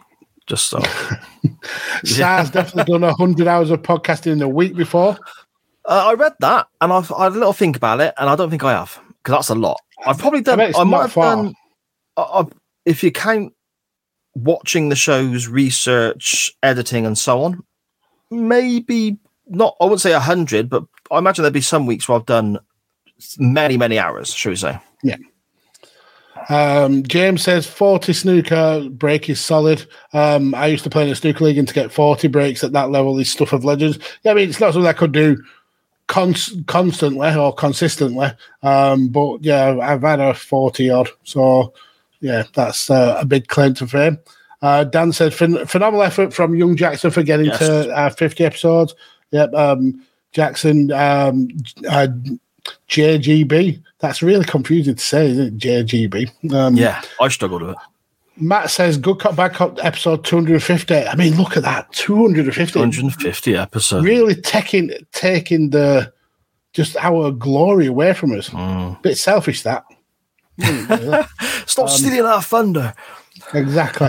Uh, Mags, uh, you can always get another dad. Uh, he did amazing.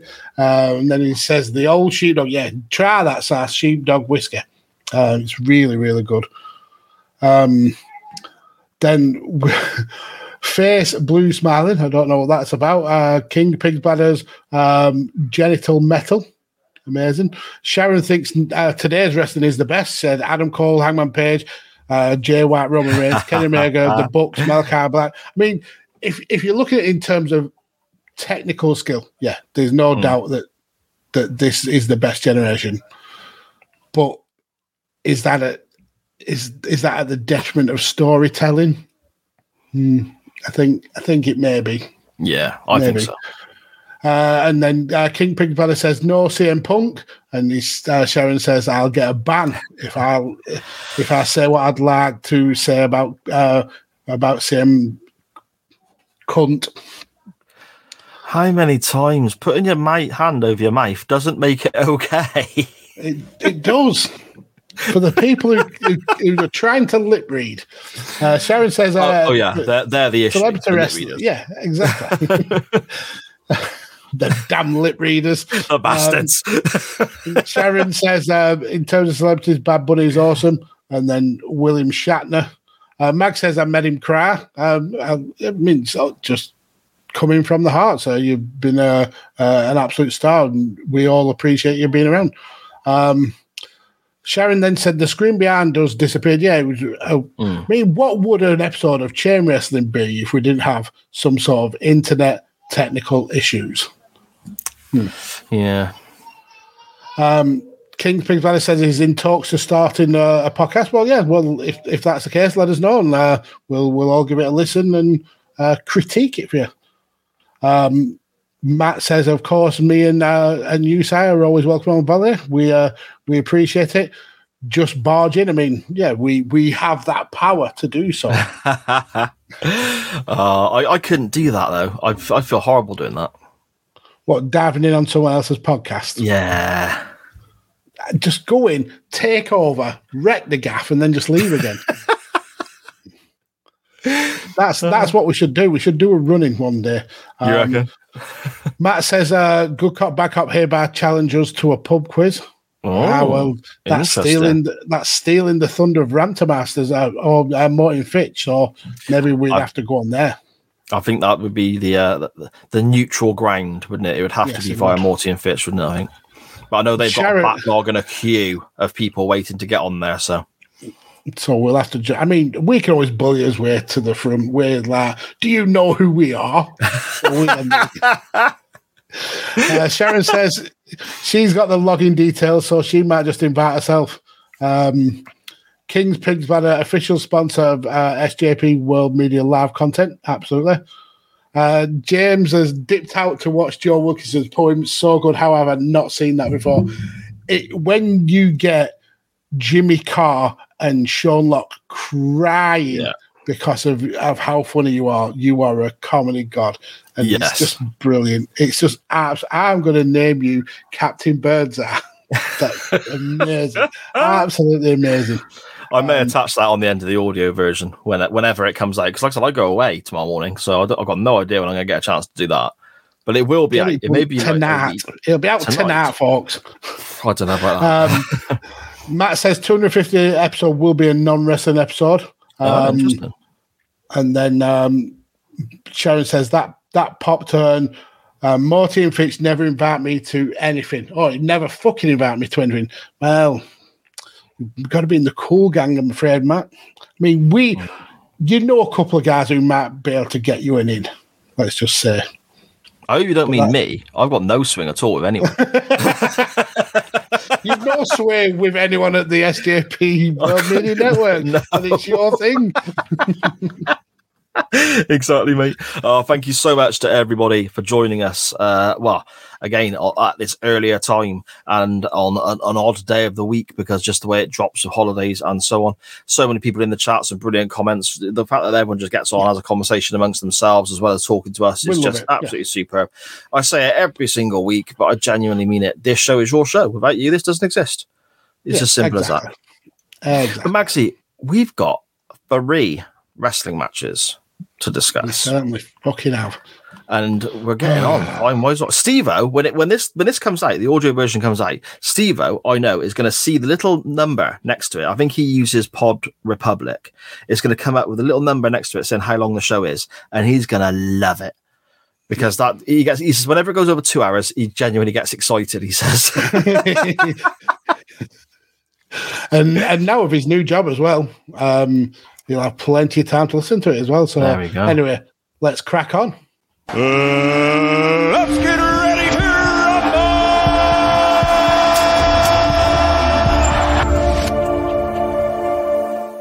"Now then, I suppose we both won the poll." What are you laughing at? Uh, no, or we both lost the poll. Oh, yeah, that's true. That's true. We had a third option this week, basically saying all of it. We'll cover bloody everything, and that, of course, won hugely. And it's not going to come back as a weekly thing, so don't suggest Can it. you imagine? There'd be no point of putting a poll out. We'd just say these are the two matches we're covering next week. Yeah, not going to happen. It's a special occasion, being Chain Wrestling Live 100. So there we go. Uh, so we have three separate matches to talk about, which we will rate out of 10 individually. And then I suppose by that, you know, in the nature of the beast, we can rank them in order of our preference by our by our number scorers, Mags, can't we? I suppose We can. I mean, we can. that makes it makes absolute number sense, It does. It does. figuratively speaking. um, where do you want to start? I think we should make this uh, a shit sandwich. So we'll start with a good, something relatively good, then the evening gown match in the middle, and then something relatively good at the end. Okay, no worries. We'll start with your bag of bollocks first. Uh, We'll go, we'll go for Right. your absolute wank first. You are winding me up. You are. We're going to fall out about this. Do But you know also need to that this, this match that we are covering for you was Dave Meltzer's first ever American five star match? right? Yeah, I'm just saying. Did you know that? I didn't know it was his first, but I knew it was a five star Yeah. match. Yeah, Yeah. and we'll get into exactly why it's fucking brilliant now, shall we? Let's do it then. Sorry, just in, the chat there, Sharon is saying Dan's been quiet. I might send him a Cody gif. Dan Griffin's response: "Bugger off, Sharon. I'm on the phone." Uh, on the phone, and then beep beep beep beep. Fucking adrenaline on the phone. oh dear. Uh, Dan, the- why is Cody Rhodes' theme playing in the background? Sorry, Mum. Uh, we head back to the 14th of February, 1986. We are in Orlando, Florida, and we are at Battle of the Belts 2, promoted by the NWA via Championship Wrestling from Florida. Florida. The main event of that show. You can watch the whole show, by the way, on YouTube. I mean, it's two hours, mm-hmm. 50 minutes long, or whatever it may well be. You can watch it, and there's there's all sorts of, and it's a real snippet of the time. You can see some really obscure shit, but also some really good stuff as well. It's, it's quite a snippet of what was going on in the territories on that occasion, on, on, on that occasion and those times. But we're looking at the main event. We are looking at Barry Windham, a very young Barry Windham, only 25 here, taking on Ric Flair. He, he who- looked about 40. Jeez. yeah. When he came out, I thought, wow, he looks young because he's got the long hair and the hair's, you know, and, and he had that red jacket on that he, he only wore for like the early parts of his career. And the first time you got to look at his face, he had that stupid mustache. And I was like, what the hell is he doing? That was that was cool at the time. Yeah, it's not, it's not a good look.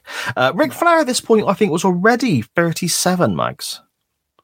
Now, he looked younger than Barry Windham. Yeah, I know. That's crazy, isn't it? And he came out to Easy Lover as well. By Phil Collins. Phil Collins.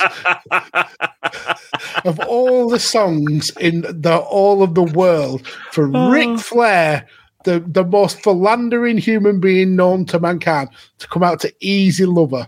Jesus, that's on the nose, that in it. That is on the nose. but he's still obviously Easy Lover is is still a little bit more of an upbeat kind of. It's not a slow song, is it? And and Flair's still doing everything he would do to his normal entrance music with Easy Lover playing in the background. It's weird. It is very weird. Very, very weird. Uh, uh, Barry Windham comes out first, but you know we don't get the introductions until both guys are in the ring, and then we cut to the back and Ric Flair is cutting a promo that takes a long time. And Windham, uh, about halfway through this promo, I'm thinking, shit, Barry Windham's just stood in the ring at this point, waiting. Th- They did that though back in the in the um, the mid eighties, early nineties. They did have a promo just before the match. It's really weird. Yeah, it, it is very strange. And Flair's odd in this promo as well because he's he's he's bringing out the catchphrases. We're getting the usual stuff that we get from Flair, but it's not the over the top shouting, uh, you know, extravagant style that we get later on.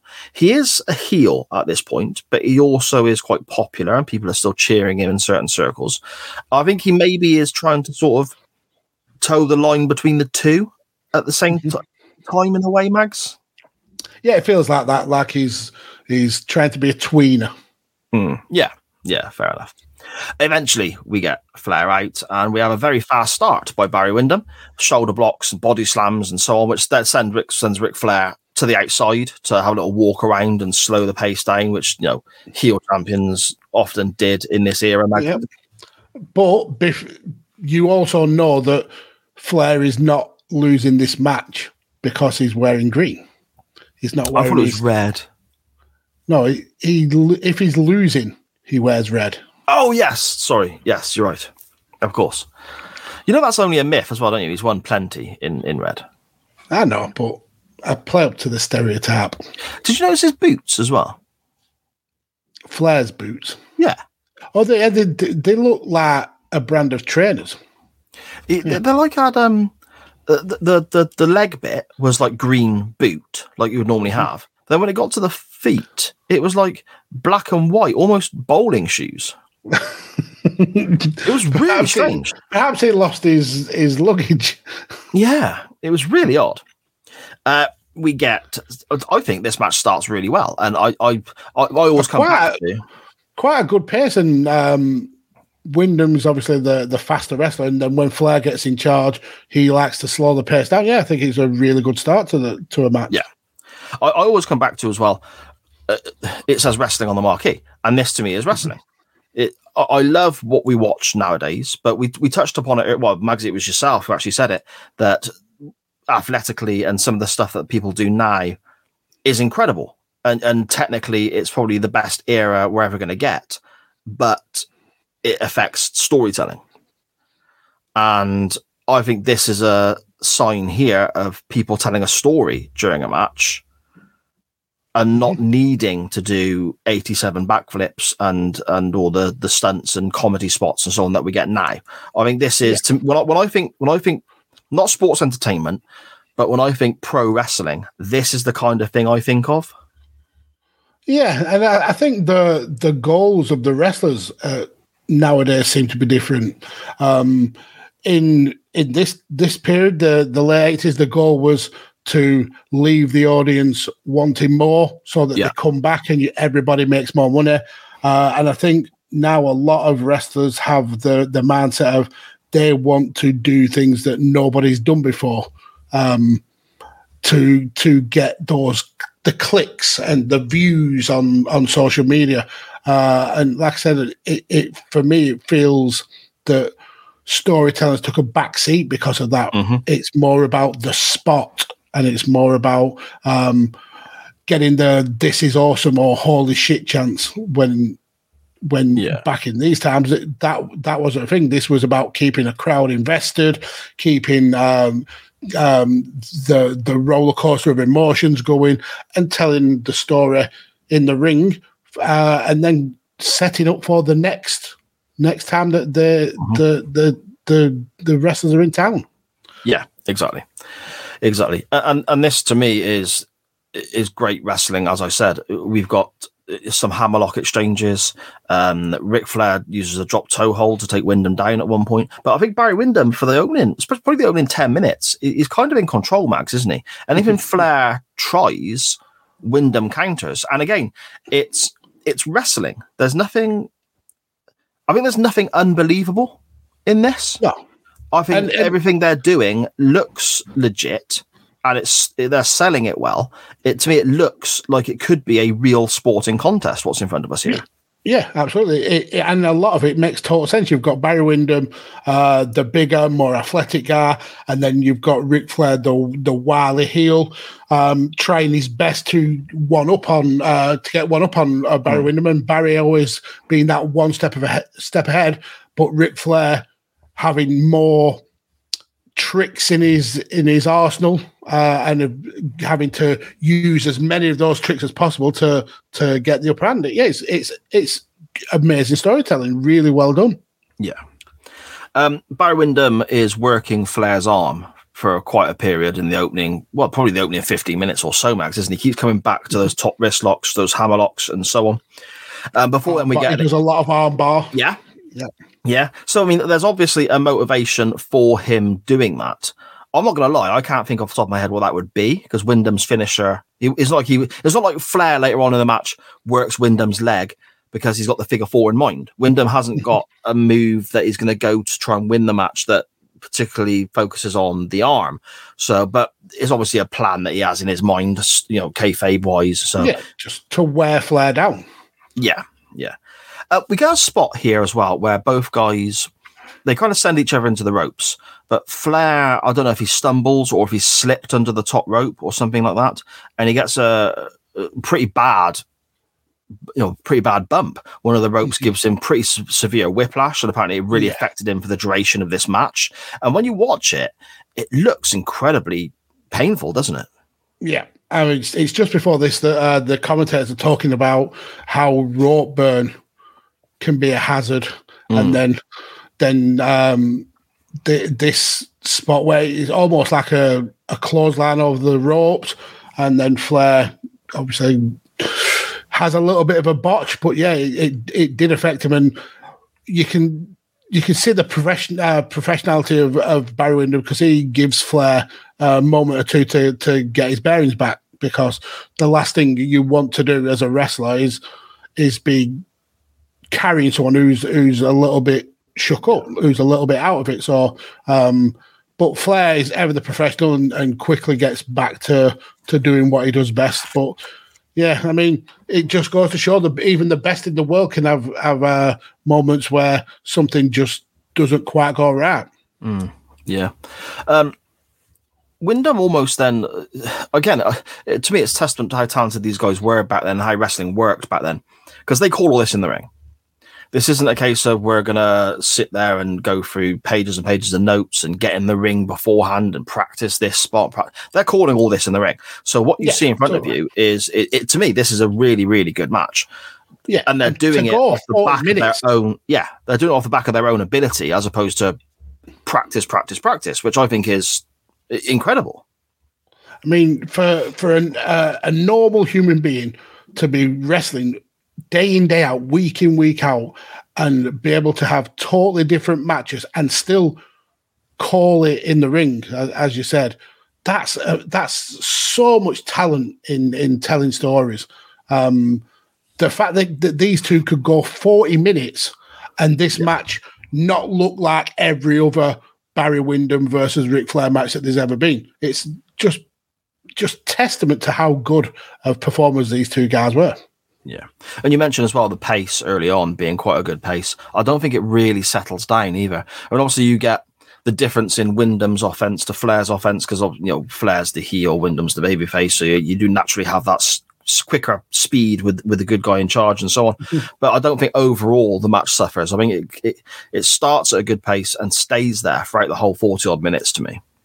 Yeah. Um, I mean, it just shows that these two can go uh, um, and and keep that pace going without gassing out. I mean, there's a, a few times where they'll get a, a breather when they get thrown out to the the, the outside, or Flair's doing his typical shenanigans where he's uh, begging, um, and you, you get a little uh, break then. But all in all, the match uh, keeps a really um, a well timed pace. I mean, I, I mentioned that this is 40 minutes long.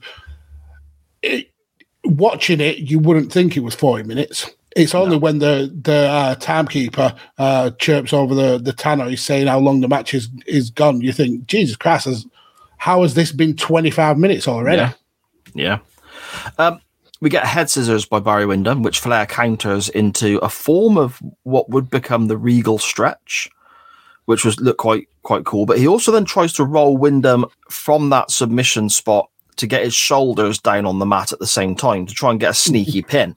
And Barry Windham has got to constantly fight his way up from that position while still being in a submission hold. And I've just got a line here in my notes saying, "This is fucking wrestling. This is wrestling. Yeah. This is what it, it, is." it was so unique. It's Mhm. something that uh, I've I've can't ever remember seeing before. And the way Flair was still able to use the heel shenanigans, grabbing the rope and and uh, and and getting the the extra leverage. Um, great, great performance, and uh, props as well to Bill Alfonso as referee. I think he does a really good job in this Yeah. match. Um, I mean, his later days in in um, in ECW when he was a dickhead with a whistle. Yeah, Oh, I mean, I can live, bloody live I can live without that. But here, I think he, he's a great third man in this in this match. Uh, I think he performs his job really well. What did you think of the commentary team then? Seems we're discussing the referee and that. We, we had, I think it was Gordon Solie and Mike Graham. Um, I th- I think they were understated enough that they let a lot of the action speak for itself. Okay. Um, sometimes you get um, commentary teams that will explain everything that's going on, and you you kind of can you don't even have to watch the match. You can literally listen to it because you know what's going on. Uh, but I do like the fact that these were a little bit more understated, and that the, they let the match breathe Mm. rather than rather than kind of like take over the broadcast with the commentary. Yeah, no, that's fair enough. That's fair enough. Uh, we have a, an exchange of punches and chops. You know, quite later on into the match. I mean, we've we just had wrestling up to this point, which is pretty pretty good. Um, Yeah. Barry Windham uh, gets sent into the corner before applying a Boston Crab, and I liked this because he really sat down on this Boston Crab, really pulled back on none of this halfway house bullshit that you see nowadays. It really sat down. He's rocking back and forth trying to get the submission. So again, Yep. it looked it looked legit. It looked like he was genuinely trying to win the match. Um, Windham also at one point applies uh, an abdominal stretch, which again you can get you can argue that these are supposed you know rest holds. Some people say this is when they're getting their breath back. But again, it looked like Windham was really talking the pressure and Flair Yeah. was fighting to get out of it, which sets aside how brilliant this was again for me, Magsy. Yep, and I think it's not long after this point where Flair uh, throws Barry Windham out to the floor, and then he, he hits the barricade, and Yes. Barry Windham is bleeding. Now He you is. would have thought you would have thought Flair would have been the one to bleed first, but uh, Barry Windham not only I think earlier in the match he was bleeding from his arm, uh, which is where the the re- uh, the commentary were talking about rope burn and things like that. But yeah, uh, this is where it's going to start getting good because we've got the crimson masks flowing. That's it. Um, Windham takes a knee to the stomach as well, and it's not just a case of he takes the bump, goes down, gets up, goes to the next spot. He's coughing and spluttering and holding his side because he's winded. Somebody knees you in the stomach, you lose. You you, can't catch your breath. You, you wi- and Barry Windham is selling it like he is winded again, adding realism to what we're watching, not thinking about the next fucking backflip. Uh, Yeah, absolutely. Ric Flair misses a knee drop, which gets a huge pop from the crowd because Windham then goes straight for applying the figure four before Barry Wyn- Yeah, uh, because- before Ric because- Flair gets the ropes. Yeah, Ric Flair's really selling the fact that that missed knee drop hurt his leg. Yeah, yeah. Um, Barry Windham also gets a near fall from a from a surprise inside cradle from a body slam attempt from Flair, which he countered. Uh, before Flair goes back to the head scissors and then hits a pile driver, but he doesn't quite sink it properly. I mean, my I got a big thing, as people know, about people kicking out of pile drivers at two.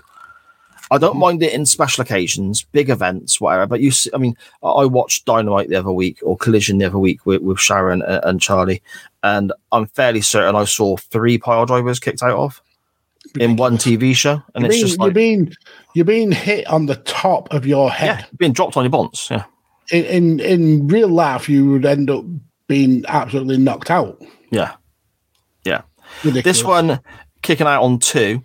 It's a big match, so I can understand why they might try and get that reaction in there. I'm still not a massive fan of it, but when you watch it back on the TV, it's obvious Flair doesn't get the the pile driver properly because Windham's half Yeah. out of it with his arm. So they kind So of got that- an out there there. was a reasoning why they've got uh Yeah. was able to kick out. He couldn't get all of the maneuver. Yeah. So again, great storytelling. Um, Yeah. We get a near fall again from Windham on a backslide, and I love a good backslide, Magsy, as you are fully aware. Before the lariat gets hit for the first time, Barry Windham's running lariat where he spins off the person he's hit afterwards. Uh, Ric Flair looks like he's done, but just gets his foot to the bottom rope before the referee counts to three. So that again gets a big reaction from the crowd, and people are baying for blood here. By this point, they're thinking, you know, Yeah. Windham is going to win the world title here. They are really behind this young lad that, they, that they're Yep, supporting, he, aren't he they? had, he had all the momentum. I mean, uh, you've got Flair uh, starting to bleed now. Um, yeah, looked, all the the the match was in Barry Windham's favor. Hmm. So yeah, the Yeah. crowd were were so invested in this. Yeah, totally. And, and to be fair, so was I. I'm. So, I mean, I, I know the result before. Oh, I no. play, but I'm dragged in. And I, I can hundred percent tell that you were invested. Yeah. Yeah, How how, how can you? T- because it's a dingy arena. It's two wrestlers from from the 1840s. Yeah, you were well into 1840s.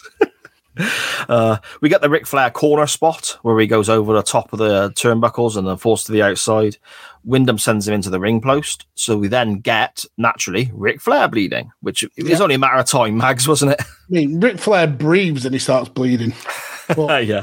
I, I do like his his, uh, his selling when he's getting slammed into these posts because his his his, his whole body is shaking, um, and it's it's just skirting the line between making it look like it really is painful and overselling. And I, Yeah. I, I that's one thing about Ric Flair that I always appreciate. He's so good at, at selling and making Yeah. uh, making the moves look legitimate.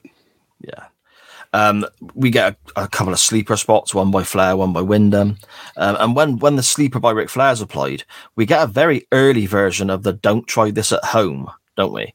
Gordon Solie on commentary is saying, kids, don't, don't do this to your friends. This is very dangerous.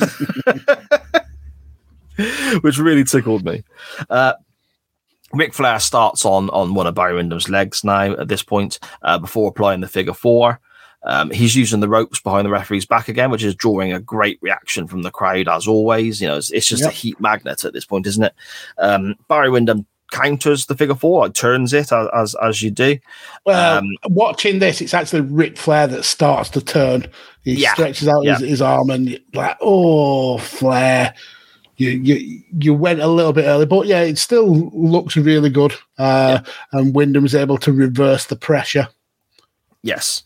Um, we get the spot where Flair gets to the top rope, gets caught and thrown off the top rope, which I think might have been the probably the first occasion in this match where somebody's quote unquote flown, I guess.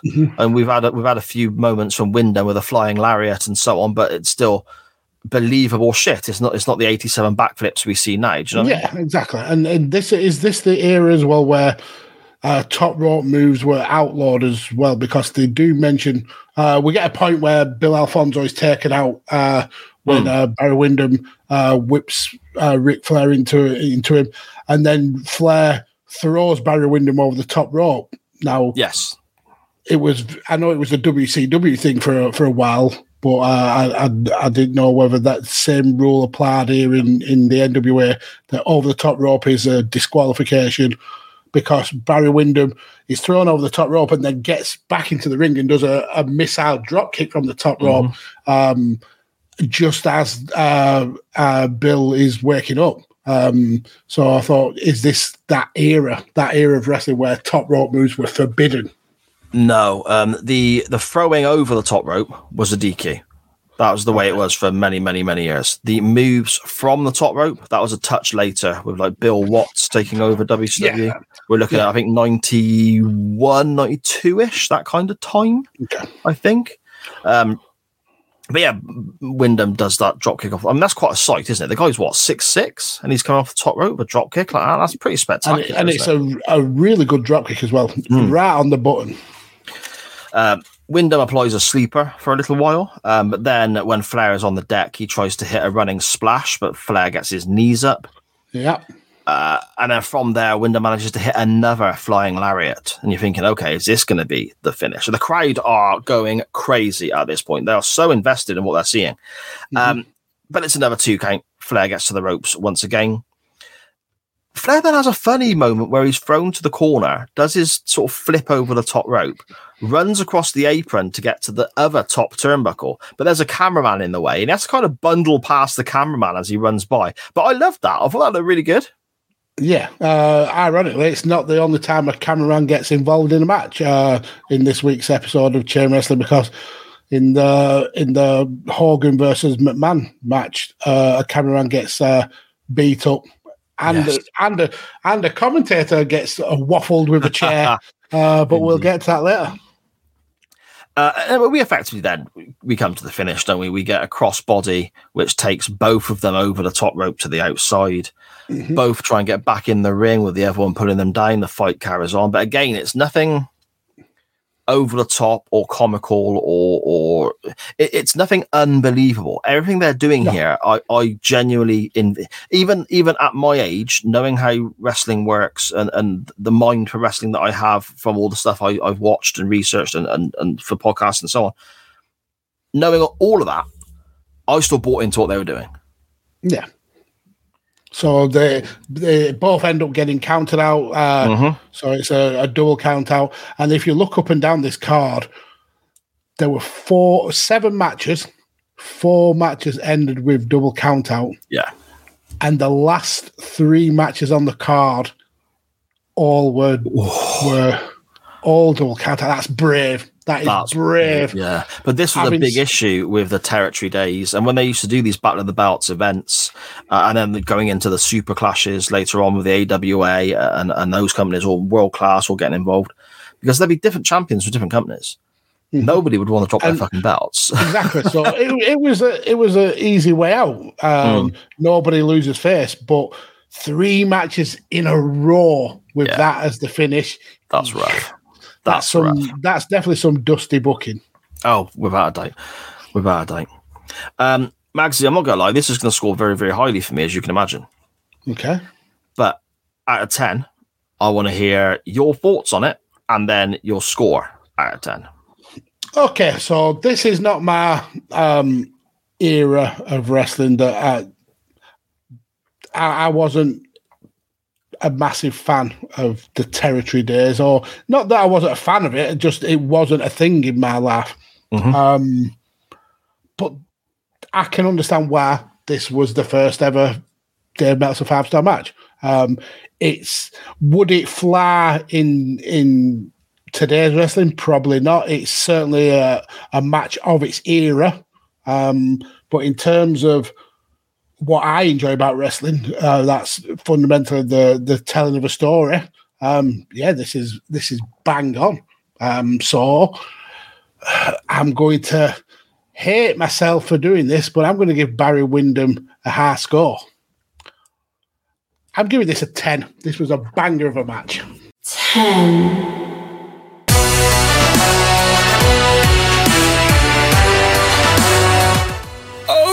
goodness! I've got 10 as well. I really enjoyed it. I really, really enjoyed it. I can't believe it. I, I thought when you said I'm going to give Barry Windham a high score, you're going to say something stupid like a 4. Um, Well, that is half the barrier. It's took his average now up to about three. that's Uh, that's made my week hearing you say that. It genuinely No, has. it was I a, thought, a really good match. A really, really good match. I thought this was going to get marked down, and it, I almost did because of the finish. But then I thought, no, because the But it finish. makes sense. Yeah, and it was a tiny moment in 40 minutes of wrestling that I think was believable, hard hitting, athletic, at a good pace, and I, I think you say, would it fly today? I think if you had two guys who knew what they were doing, you could put a match on for half an hour, 40 minutes. This is a template in front of a live crowd, and, and, and this would still work I because I think I think it's of of a good enough pace, and athletically, I think it's that good. a certain crowd, maybe, if you were looking at a, a typical WWE or AEW crowd, this match would get boos. Oh, an AEW crowd, yeah, because yeah, because I imagine you, you go to an AEW show, you're not looking for wrestling to make sense, are you? You're looking for stunts and you know Yeah, high spots. But Sharon, ooh, the triggers have been pulled by half. Pulling the trigger, two big tens, two big tens. hey, it may not be the only time it happens in this show because we've got two more bites at the apple. Bloody hell! I'm going to move on now from Barry Windham before you start saying horrible things because that's made my week. Um, You could have the best holiday ever now. And it's all I am, I'm because gonna be- our, our tender uh, Barry uh, Windham match. Indeed, mate. Indeed. Ah, so moving on then, or we've got a couple in the chat to look at first. We better add because we're moving from match to match, aren't we? Okay, so um, we've got um, King Pig's Bladder saying now uh, they just go to an ad break for five minutes and leave them standing there. Yeah, they chat to the fans whilst they go on ad break. It's ridiculous. and he also says spot after spot after spot. Um, I mean, this match had spots, don't get me wrong, but it wasn't based around the spots. It was based But around they the made sense. That's the big difference. They made sense. Uh, James says proper pro wrestling. This Flair versus Windham, the next best thing after Flair versus Steamboat. And um, I want to give a, a little bit of props to James. He uh, he tweeted the the show account with uh, screenshots of him watching all of these matches, which. Uh, Yeah. uh, we mentioned Amazing. it before. We love the fact that you guys watch along with us, uh, and yeah, it's, it just it just makes us so glad that we do this show. Yeah. It really, really does.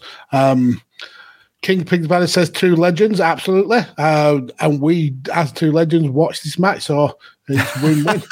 um, and Connor also says, Mags, uh, Barry Harscore, I've got to clip that. No, you don't. Don't clip it. And if you have clipped it, delete that from your phone. It will never Oh. happen again. The last one there from Dan Griffin, that tickles me. I'm going to move on from Barry Windham, you fucking liar. He, he's going to have a wank tonight about Barry Windham getting a 10. from you. He's going to he's going to be pitching a tent in bed all night. Oh, dear. Shall we move on to something that's maybe uh, not as technically signed? I mean, this it has spots. Has I assume we're talking about the, the evening gown match now. yeah, yeah. I mean, it has spots. I mean, they're on they're on Patterson's arse, but it has spots. yes, King of the Ring 2000, an evening game match for the hardcore title between two legends of the sport. and and they've come down to this. Yeah, my word. Jerry Brisco versus Pat Patterson. Uh, first of all, Hulk Hogan's music plays. That was that was funny. Yeah. I like the build up of it though, where Gerald Brisco had become the champion and, and uh, Pat was celebrating him, pours champagne in his eyes, twats him with a champagne glass to steal the belt. It's just a lot of people give this match shit, but at the time, this was hilarious stuff. It was two legends stooging for Vince McMahon. Uh, and this was it was just the comedy break in in wrestling, and they were value for money. Were were Brisco and, and Patterson. You can't. I, I can't shit on it too much. The match was horrific. Let's let's not let's call a spade a spade. This was less a match and more of an em- Vince McMahon laughing at his mates whilst Yeah. they absolutely embarrass themselves. Um, but it was fucking funny. It was Yeah. fu- even the commentary was was just ripping the absolute piss out of him. Um, JR couldn't keep the, even keep this uh, straight. Um, it just it was three minutes of comedy. Uh, there's one line from Jim Ross where uh, we get a few punches thrown uh, halfway through the match, and, and those look great, by the way. The punches and, and, and the kicks thrown looked convincing again, which is a big thing for me. And JR responds by saying, Brisco is a southpaw, as if any of that matters. I, just- I don't know why I find that so funny, but it just really got me. Um, yeah, the, the it says something else as, as well about um, Brisco is a proud uh, uh, American Indian. Yeah, that proud that he's wearing pantyhose and and uh, high shoes, and they both had lipstick on, so they went all in on this this gimmick. It was good on the good on the the lads. Uh, the match begins though with Pat Patterson on the microphone, basically trying to convince Joe Brisco they're good friends. They don't need to do this. Um, they they try and hug it out, and then he just low blows him. And I thought, oh, in the dick. yes, sneaky bastard. And then we've got Lawler saying that he, he looks like uh, Pat looks like uh, Moolah, and he absolutely did. Uh, did. There's a there's a part where uh, Pat Patterson's uh, pulling things out of his bra. Uh, I think he's it's sweets and he's throwing them into the crowd. It's, yeah, it's amazing, amazing match. yeah. Uh, I don't understand a couple of the spots. The banana, Yeah, uh, I didn't get that. And Pat struggles with peeling a banana. yeah, They it took him a long time. Uh, yeah, I didn't get why he did that. Uh, the the sanitary towel. Oh, That that was not Oh, a good look, was it? I was. I'll tell you what. I've seen this before, but when I was watching this back today for the show, that really surprised me. I didn't remember Yeah. that at all. I was like, "Whoa, no, really?" and then Pat goes for the stink face, and just to show his commitment to this match, he's got silk knickers on, red silk knickers. Uh, but then he gets a punch in the bollocks. Yeah. Oh dear. Um, Crash Holly arrives eventually, and I mean, Thank talk us God. through the finish. Yeah, thank yeah, thank God. Talk us talk us through the finish, Magsy, and, and what So, happens here because the trash yeah, can's so- involved, isn't it? Yeah, so we we get Gerald Brisco. He he does the the Bronco Buster. Um, they then tries choking Pat with his own wig. Crash comes in, lobs a bin into the into the uh, into the ring, uh, beats up on on both the guys. He, he then tears off Brisco's dress, and then you get the brilliant line of Gerald Brisco is wearing pantyhose. uh, he then he then um, um, crash waffles uh, Pat Patterson with the bin, covers him, gets his title, runs off with the title, uh, and yeah, thankfully that was the bloody end of the match. Uh, we see a little bit of scuffling afterwards uh, between the uh, the the two Stooges and Jim Ross is right. Have we had enough of this now? Can we have a shot of the outside to go at? Um, yeah, just um, hilarious, horrific wrestling, but hilarious, absolutely hilarious. ratings wise, then this, this is where this sort of thing gets a bit tricky for me because as a wrestling match, it was terrible. Yeah. But it was entertaining. And we do try and say we judge the bell to bell in the wrestling and so on. So as a wrestling match, to me, this is like a two. It's it's fucking terrible. But I mean, two is I did laugh. Two is generous. Two is I did generous. laugh. So entertainment wise, I'd probably give it higher, but I suppose I've got to give it a, a, a two realistically for the wrestling, but more so. And again, it serves its purpose because that pay per view needed breaking up from what was going on in the tournament and other matches that were happening, and this served as the light relief to, to break it up, didn't it? Yeah, the piss break. Yeah, yeah. So what was your So- rating, Mags? Positives are it was short, it was funny, um, it was short. Crash Holly, who um, he's amazing, absolutely amazing. Um, i- i- a sorely missed wrestler and really someone who uh, who made the most of of what literally was given in in the wrestling business. Um, so I massively appreciate him. Uh, negatives is horrific match in terms of wrestling. seeing Pat Patterson's arse, seeing Brisco wearing pantyhose, seeing Pat Patterson wear a bra, all the lipstick, all. I mean, this is coming from me with this on, and I'm saying that them two wearing makeup and lipstick is horrific. But you said it, uh, you hit the nail on the head. It was entertaining, and that's what wrestling should be about. Uh, if this would have gone 15 minutes, I would have been horrifically uh, disappointed. But for a three minute match, um, I can't complain. So I'm, I think this is a five. I think this is high enough to be a five. Fair enough, mate. Fair enough. And finally, we come to, I suppose, another match that's full of blood, isn't it? Really? Uh, WrestleMania 19, Hulk Hogan versus Vince McMahon. Now, and again, we talk about in-ring action, bell to bell, and all that sort of stuff, but the story going into this match, I think, is fantastic, and we get a brilliant a typical, I I say brilliant because it, it is great, but it's a typical WWE video package because they are so good at what they do. And we have this video package building up to Hogan McMahon, talking about the start of Hulkamania all those years ago, and then Hogan leaving for WCW, uh, testifying against Vince in the trial of my life, as he says on the Yep. video, and all this sort of stuff. It's it's pretty dramatic stuff, Mags, isn't it? Because there's quite It- slow music behind it, and it's pretty you know pretty dramatic and intense, thought provoking stuff.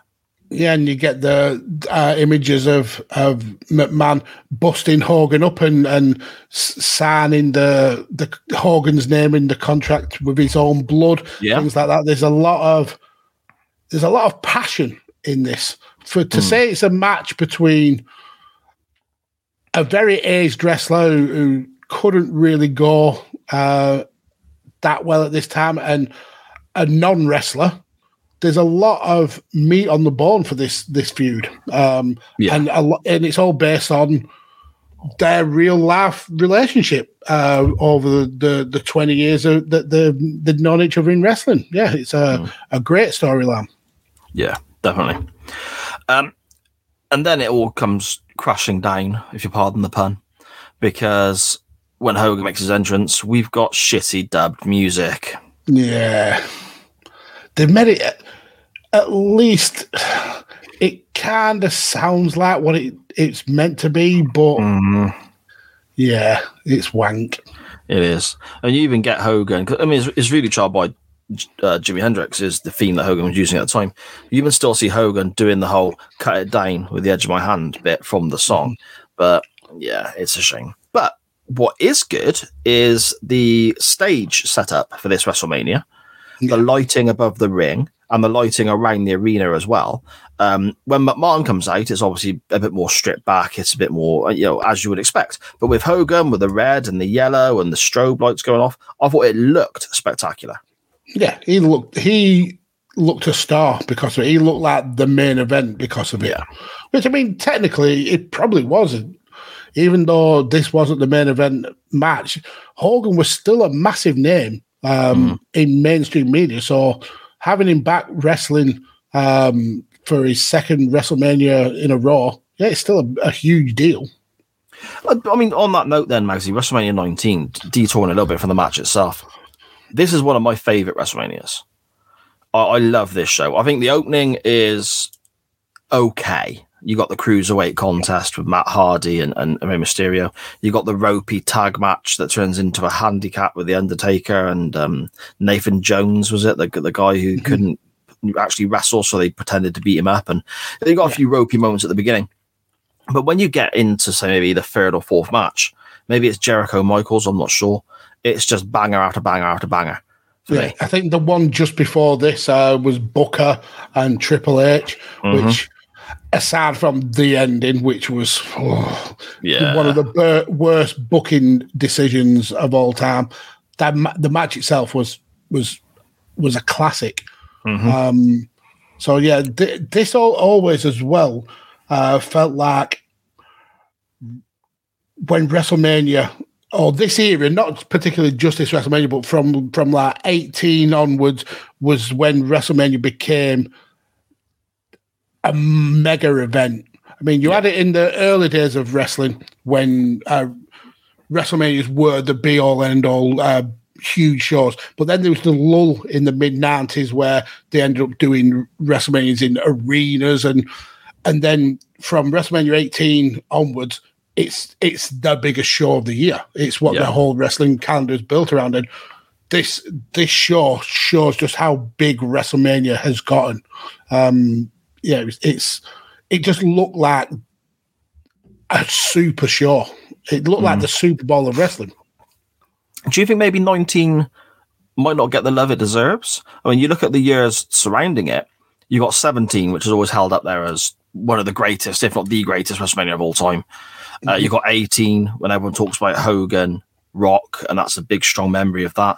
Then 20 back in the garden, and there's some fantastic matches on that card. The triple threat main event is superb. And then 21, even to conclude this sort of five year period, is you know WrestleMania goes Hollywood, those famous you know video packages, and Cena winning his first world title, Batista winning his first world title, and the start of a new era in a way. Does 19 maybe get a little bit overlooked because what surrounds it, maybe? Yeah, that's absolutely a great point. Yeah, uh, I think it. I think it absolutely does. Um, you've got as well um, the the likes of the the Rock pulling away from the business, Austin obviously out of the business. Um, yeah, I think you're right that that wrestling this WrestleMania is kind of like overshadowed because it had such great WrestleManias at both sides of it. But I think this stands stands uh, stands up to to the quality of those WrestleManias. I think it's a really good period for WWE. Uh, Yeah. This like Creative. five six Yeah. yeah this five six uh, year run of WrestleManias. I think they're absolute bangers. Yeah, yeah, without a doubt. Uh, getting back to the match, then Vince McMahon makes his entrance, and he is jacked. This guy is sodding huge. Yeah, I mean, what is he here? He must be touching fifty. He's, No, he must be more than that. I would say be. actually must be closer to sixty, and he he he looks in better shape than Hogan. Hmm. I mean, Hogan, Hogan was it yesterday or the day before? Hogan turned seventy. Jesus, was it? So that's, I mean, I mean, WrestleMania 19 was in 2003. Yeah, twenty years so ago. it's 20 So years ago. So Hogan 50. would have been 50. So McMahon, I reckon, must be 56, 57 here. and he looked great. Absolutely, He looks great. Yeah. Uh, the match begins with McMahon just giving Hogan a slap, With the old slapperoo right across the chops. and Hogan then gives uh, McMahon a rather clunky, awkward-looking double leg takedown, which I don't think is a move Hogan would have used a great deal of in the past. But No, this is under street fight rules and so on. Oh, something I forgot about, Magsy. Um, if Hogan loses this, he's forced to retire. yeah. Now, when I pressed play on this, I was expecting Hogan McMahon, the bloodbath. I knew the surprise that was coming up. I can remember the certain imagery that we'll get to in a moment. I completely forgot that stipulation was added. Yeah, yeah, and it, it wasn't. I, uh, I think didn't Hogan get fired anyway? Because it's not long after this that he did the um, the Mister America gimmick, Yeah. where Stephanie had signed this new wrestler, sat on scene, uh, the hottest free agent in the business, and it's Hogan under a fucking Rey Mysterio style mask, Coming out Which to Real American. which he hated. Hogan hated that. Um, and then he ends up leaving the company and he reveals that he's a little bit of his face and they use that as the out of, of Hogan leaving the company. But Jesus Christ, See, Hogan Mr. America a masked gimmick, Hogan. that Mr. America gimmick, I thought was just comedy wise. I thought it was good. Well, yeah, I think it was involved in a lot of uh, stuff with was it Eugene? I think it Right. was, and and Zach Gowen as well. I think he was involved in. Mm. So, yeah, that that's where Hogan was. He still thought he was the the star, Yeah. which I mean, technically, probably like I said, he probably was, but he wasn't happy being fodder for the likes of comedy matches with Eugene and, and Zach Mm. So he, he ends up leaving, and the storyline peters out. But yeah, it's a bit sad. Mm, yeah, it is. It is. Uh, both are in the corner, and it's a little bit scrappy at this point. Punches and elbows and kicks being thrown, but I think, I think we come back to with this. I mean, I'm going to score this relatively highly. I'll I'll let you know now, but I'm going to score it highly for different reasons to what I scored Windham Flair. Because Windham Flair to me is is a class, ju- just brilliant wrestling contest. This here, in a lot of places, is just quite clunky and a bit off. But I think when you look at it, you've got a guy like you said, Magsy, who's pushing sixty, who's not a wrestler, and then you've got a guy who is fifty, who is a wrestler, but he's at the end of his rope Well, he can barely he, he can't he, he needs another hip and back operation at this point as mm-hmm. well. So he's struggling to move. And we notice that on, a, on occasional moments when he's struggling to move. And i think there's a time around here as well. It may have been just before where hogan stops using the leg drop. I mean, he's tagging with Edge, and he stops using the leg drop as finisher because it was affecting his hips and his back so much. So the guy's obviously struggling from that aspect as well. This has got no right to be as good as it actually is, in my mind. no, it doesn't. Like like you said, you you've got a, a non wrestler and someone who whose best days of wrestling were decades behind, and also them as a wrestler, he wasn't particularly uh, notable. It, it should not. It should be a stinker, an absolute stinker. But I think they make it work through the storytelling, uh, through the the violence that that happens, and yeah, and it, it it just it just works because you know Yeah. that these two's uh, relationship has been so intertwined over the last twenty years, uh, been best friends and then worst enemies. It it it just works as a match. Yeah, there we go. Uh, we have what effectively is a, a test of strength, but it's a Greco-Roman knuckle lock. They call it on commentary, don't they? And this leads to Hogan starting to hulk up, and the crowd start getting into it. But it's cut off quite quickly because McMahon just kicks him in the belly. Which I Yeah.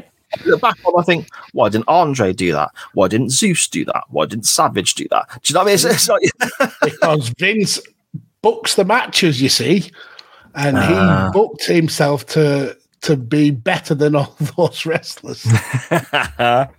um, we're on the outside relatively early, and Vince McMahon at this point has been in control pretty much from from the off, barring the Hogan takedown and a few right hands. McMahon is is in control of this contest, Max, isn't he? he is. Uh, he's really taken it to the multiple time world champion, uh, arguably the face of wrestling, and and Vince is certainly holding his own. Yes, indeed. That, that's a sentence that should never happen. No, definitely not. Uh, Vince is working the arm, which again is a very odd sentence to come out with, isn't it? But he's working the arm and the shoulder uh, with, with shots to the shoulder and then certain, uh, you know, arm bars and hammerlocks and so on. Before we get the first shortcut or weapon, I guess, for want of a better phrase, when, when a chair comes into play and McMahon swings the chair at Hogan, who's leant against the ring post. He moves, which naturally sends an incredible amount of vibrations down the chair and uh, I suppose electrocutes Vince McMahon by the way he reacted. I think that's best the best way of describing it. Yeah, yeah.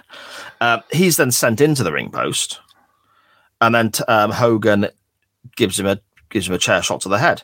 The noise made it sound worse than maybe it looked, but it didn't look great either. This wasn't an Undertaker, Mick Foley, or Rock Mick Foley kind of time, but at the, at the same time, McMahon's not got his hands up. It's just a shot to the top of the head, and He it's not takes it square to the to the bean. Yeah, it's not comfy viewing, is it? Knowing what we know now. no, I mean uh, hardly any of the chair shots in this match are are good. I feel Hmm. so bad for Hugo Savinovich because he takes Oh. he takes a waffling. An absolute waffling when um, Vince Vince uh, is a, uh, trying to uh, to clock Hogan. Hogan ducks out of the way, um, and he gets he just gets absolutely waffled and taken out. It's ridiculous. Yeah, McMahon's bleeding by this point, and that, that's when the chair shot to the announcer comes, and the announcer is bleeding at this point. As basically everyone's bleeding. The crowd are bleeding. The cameramen are bleeding. Uh, people backstage are bleeding. There's just blood everywhere. It's just it goes crazy, Mags, doesn't it? It does. Uh, not long after that, Hogan uh, takes a chair shot, and then he's bleeding. He's Um, bleeding. yeah. then uh, Vince pulls out a ladder, oh yeah. which kind of didn't make sense at the beginning. I mean, it, it makes sense afterwards when you see why he pulled out the ladder, but he pulls out the ladder. Then it gets ignored for a, a little while, and then it gets uh, brought into the match. Yes, indeed. Um, this this particular spot here, again, it looked a bit clunky. It looked a bit. It didn't look very smooth. It looked a bit off. But we come back to the fact this is a a, a guy who is a multimillionaire doesn't need to be doing any of this shit No, against a guy who is well past his prime and struggling for mobility. Vince McMahon drops a Hogan leg drop off the top of a ladder through the announce Through- table. through the announce table. But before he does it, he does the the Hogan hand to the ear pause as well, Yeah. just to rub salt in the wounds. Vince, for all his faults, he was a fucking good heel because that Oh. crowd hated him for doing that. Absolutely hated him. I've got a note here, but before I read it out, I want to say I want to, I want to sort of prefix it with I don't mean this as a criticism; it's just an observation. Uh, this is slower than I remember it being. It felt It's also Oh, no. longer than I remember. yeah it, i don't i don't plodding isn't the right word because I'm, I'm entertained as i'm watching this but i don't remember it running at this slower pace and i'm not, I'm not mm-hmm. saying that's a bad thing it works for this match but I I thought it went quicker than this, and we got to the next spot quicker than uh, fr- fr- Yeah. from from moment to moment. We moved quicker. Is how I remember it. Yeah, uh, and I was the same. But then, if you think about it logically, as we've said, you've got a a a, a, a guy touching sixty years old who isn't a wrestler, and then a, fifty odd year old guy or a fifty year old guy who um, was past his prime. So it makes sense that it was it was a slower pace. But I think it's just rose tinted glasses that makes you uh, remember it at a faster pace, I suppose. Yeah, fair enough. Um, here's where we get the lead pipe coming into play. And here, here's the best shot of, of the all of the match. And Vince set it up. You can you can so tell that he was going for this shot because he hides on uh, the side of the ring, looking for the camera on purpose, so he can pop his little head up and have that evil, uh, satanic smile on his face. And it's a, a great visual. It really is a, a good visual of Vince McMahon absolutely covered in blood uh, with a, a, a pipe in his hand and um, that evil smile. It's just a properly good visual. it's horror movie esque, isn't it? And I, I would argue, watching as much WCW as I was, as I've watched, watching as much AEW as I watch, the WWE's production has always been a, a cut above other companies around it. I would argue that no other wrestling company would get that as correct as WWE did. No, no, perfect, perfect visual. I mean, it was clearly a planned moment in the match, but they absolutely nailed it because the camera work was spot on. Vince, uh, the the the the visuals were just it was just really good. It was really well done. Yeah.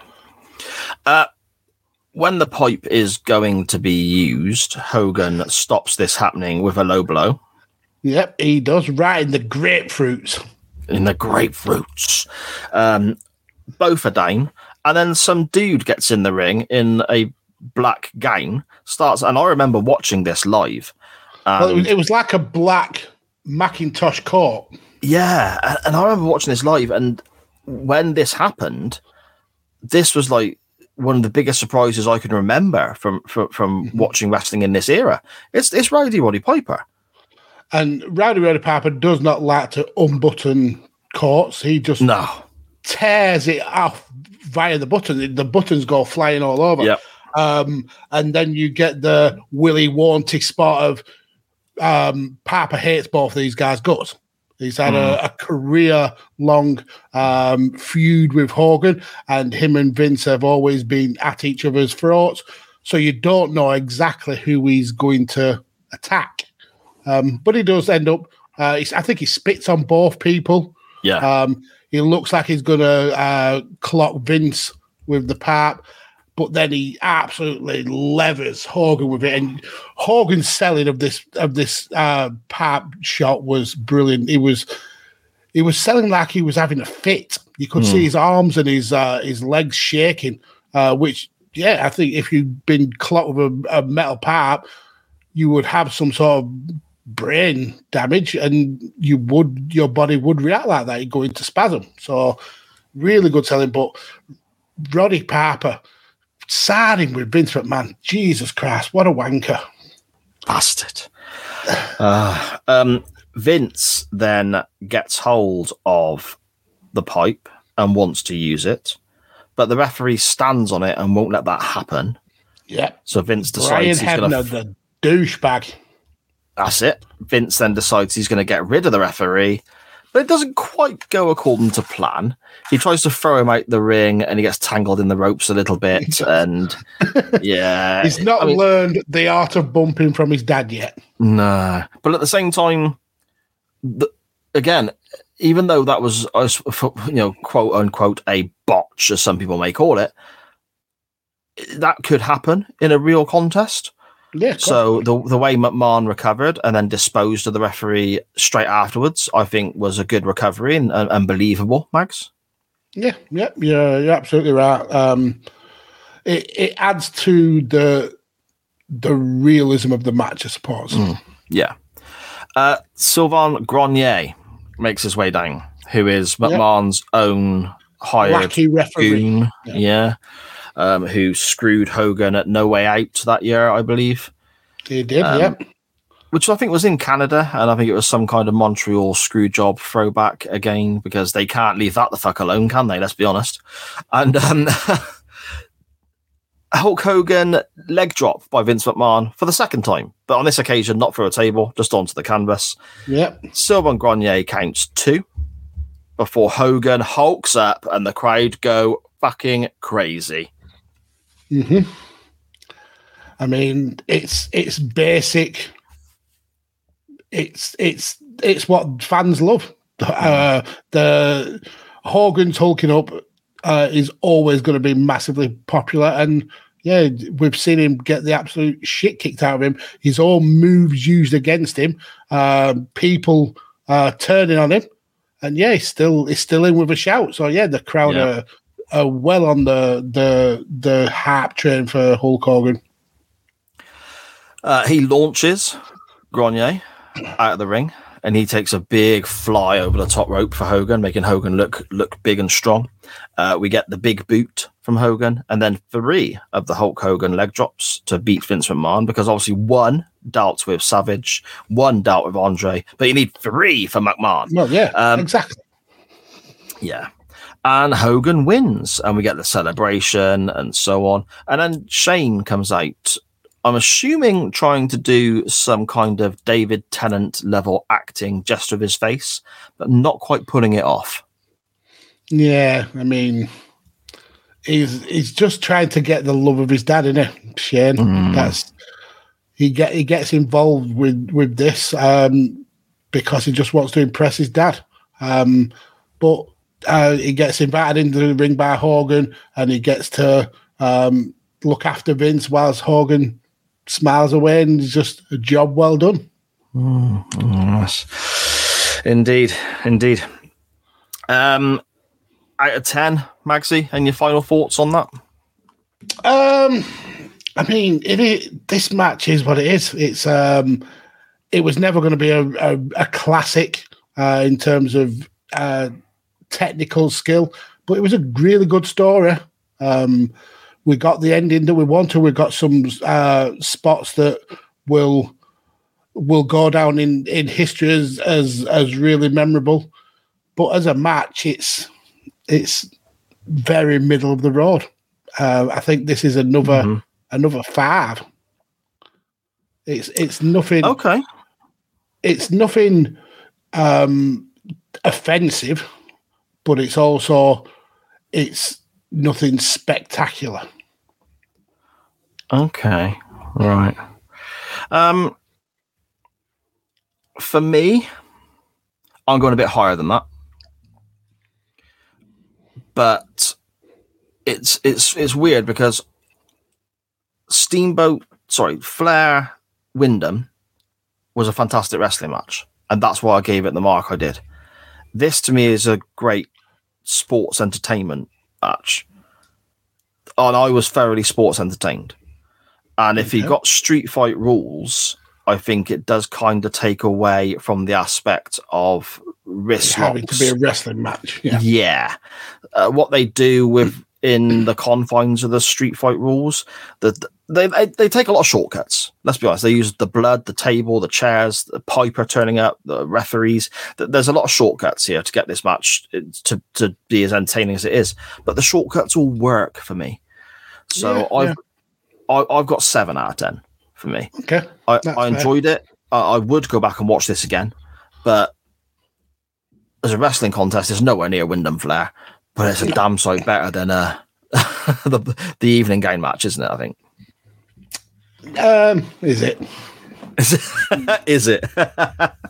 Seriously, would you rather watch this or the evening gown match back? I mean, I'd rather watch this match, but the evening gown match was only three minutes long, and it Yeah, that's true. it is it's um very digestible. Yeah, that's true. Ah, okay then. So there we go. That's our three matches for our special 100th live episode of Chain Wrestling. Um, I suppose we need to know what we're going to be talking about on our 101st live episode of Chain Wrestling. So, Mr. Mags, where would you like to link to next? So, I want to go a little bit into the future. Um, I mean, you can't go any further back, I suppose, than ye olde fucking wrestling from the territory days. But I want to go. Oh, I can. 2000 Trust me, I, I, I could find a way. I know you could. um, I want to go to 2007. Um, the link is going to be Vince McMahon. Um, I want to go to Backlash of that year, um, where Vince McMahon becomes the ECW World Heavyweight Champion when he, Umaga, and Shane McMahon beat Bobby Lashley for the title.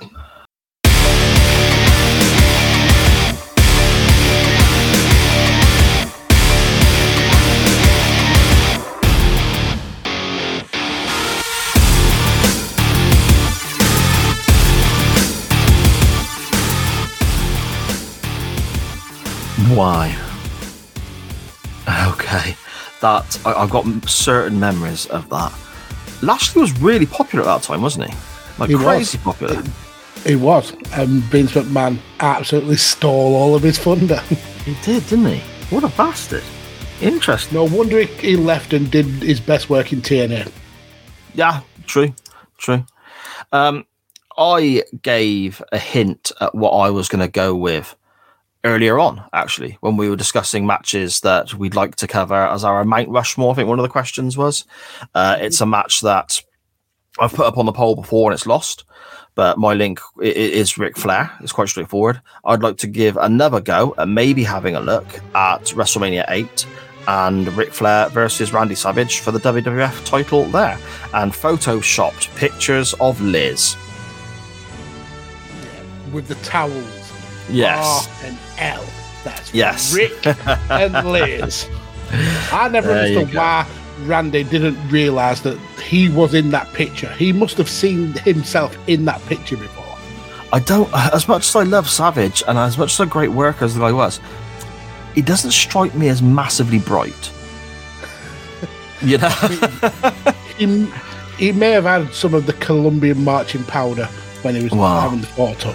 But that is true. Still a great match. Uh, and it's got probably the best chance of winning this week now. Well, maybe, maybe, but I'm intrigued. I, I, I know for a fact as well. Anything from WWE ECW era is guaranteed at least one vote from Scottish Danny. It doesn't matter who's in that match. It could be the fucking zombie, the vampire dude, whatever. That's what he is voting for because that he loves that. It'll be two of us then, two votes. so those are your selections for next week's poll. Uh, we will head to 2007 and see a handicap match for the ECW World Title. Bobby Lashley defending against Vince McMahon, Umaga, and Shane McMahon. Uh, I'll tell you what, we've not looked at Umaga before either, so I think that'll be intriguing. That's that's piqued my interest actually. what a, a waste of the fact when he died was such a massive waste. I mean, he he could have been world champion. He could have been Yeah. a legitimate hundred percent. world champion. So good, so good. Or WrestleMania 8 and Ric Flair defending the WWF title against Macho Man Randy Savage. The poll will be up later in the week. We will return again on the Monday evening as normal.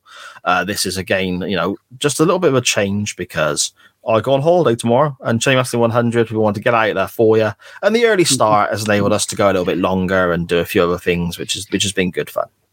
But there you go.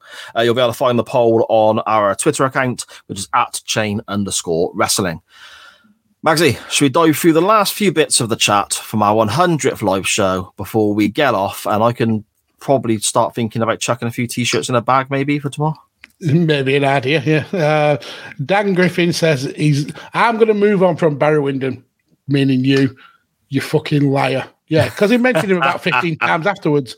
Uh, he also says uh, the, this is the most time someone's tugged over a 10 since Shawn Spears last uh, thought about his NXT run. Oh, Um, in terms of the lead pipe, uh, King Pig Bladder says uh, lead pipe in the pantry with Colonel Mustard. Yeah, pretty much. Uh, and talking about uh, Umaga, such a loss. Yeah, it is. Absolutely is such a loss. So we'll talk about that if you pick Umaga uh, and Shane and Vince beating up Bobby Lashley. Uh, and then one just coming through. Uh, Sharon, yay, happy 100. I don't know if the yay is because it's finally over or the fact that we've got 100, but we massively appreciate you, Sharon, as well for everything that you do for the show. Yeah, well, that was what I wanted to get on to now before we uh before we depart. Actually, um, hundred live episodes. It's as we've said, it's a milestone. It's spectacular. Magsy and I are so proud that we, we've made it this far, and so proud that I think we're going from strength to strength, Magsy. I think we're doing better now than we were back in the day. And uh, you know, the next hundred people say, "Here's the next hundred all the time," and I I love reading that and the fact that people seem committed to us. Um, but I also want to say a massive thank you. And these thank yous go out to so many people. But first of all, the thank you goes out to my good lady Sharon for all the support and help that she's given uh, chain wrestling and me personally with regards to the podcasting, the network, and all that all that sort of stuff. Um, coming on to be quiz master when we talk our fucking nonsense on occasions, um, tolerating my bullshit when I'm up late doing research or whatever it may well be. Uh, we wouldn't have got to 100 episodes if it weren't for Sharon Sharon's help on my end. I'll tell you that now, point blank. Um, I want to say a huge, huge thank you to you yourself, Magsy, as that you know fantastic, brilliant, clever intro video that was on the show earlier on. If you joined us late, go back to the beginning of the video and watch the intro. It's superb. Whoever made that is a fucking genius. Me. Uh, it does say on there that this started with a, just an idea in Gloucester, but a podcasting legend was on board, and that is the case. I And then pitched he, this. he backed out and uh, I took it up. this, this show again, it- it- I say all the time, it wouldn't survive without the CWF. It wouldn't survive without you. And you know, it, it is the way it is. you know. So uh, thank you so much for the last 100 live episodes, 131 episodes in general. It's been a blast. I can't wait for 101. And lastly, I want to say thank you so, so much to absolutely everybody who has ever retweeted a tweet, commented on Facebook, WhatsApp the show, emailed the show. Um, I, I, I'll be honest, if you have emailed the show, I, I've not checked that for months, so I apologize. But thank you for sending. You could have loads and loads of comments, and you've not. The show could easily be three hours a week if you'd have checked those emails. Maybe, maybe.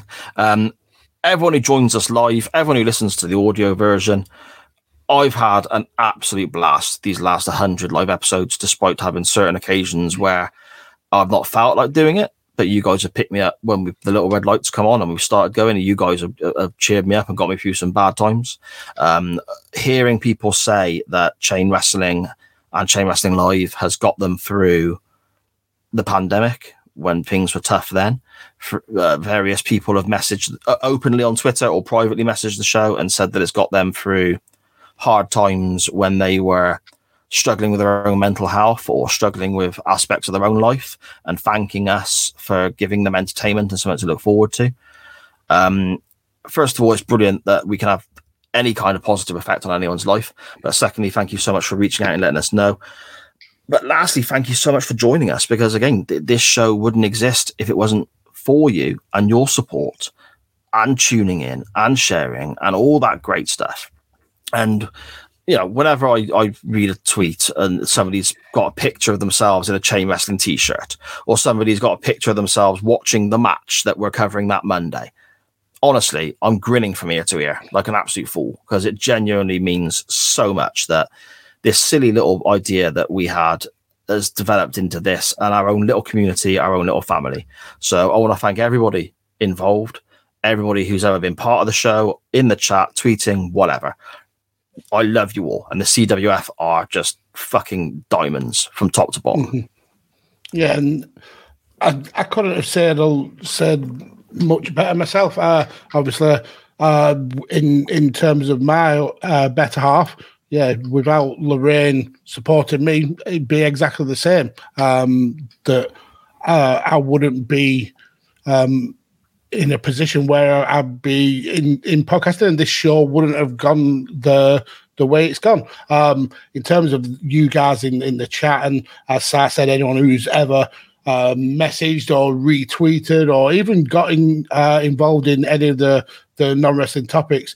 Um, you guys are absolutely amazing. People who've contributed to episodes, um, the likes of uh, Kings, Pigs, Brothers, and and uh, all the people who uh, who basically took my place when uh, when I was absolutely uh, going going crazy.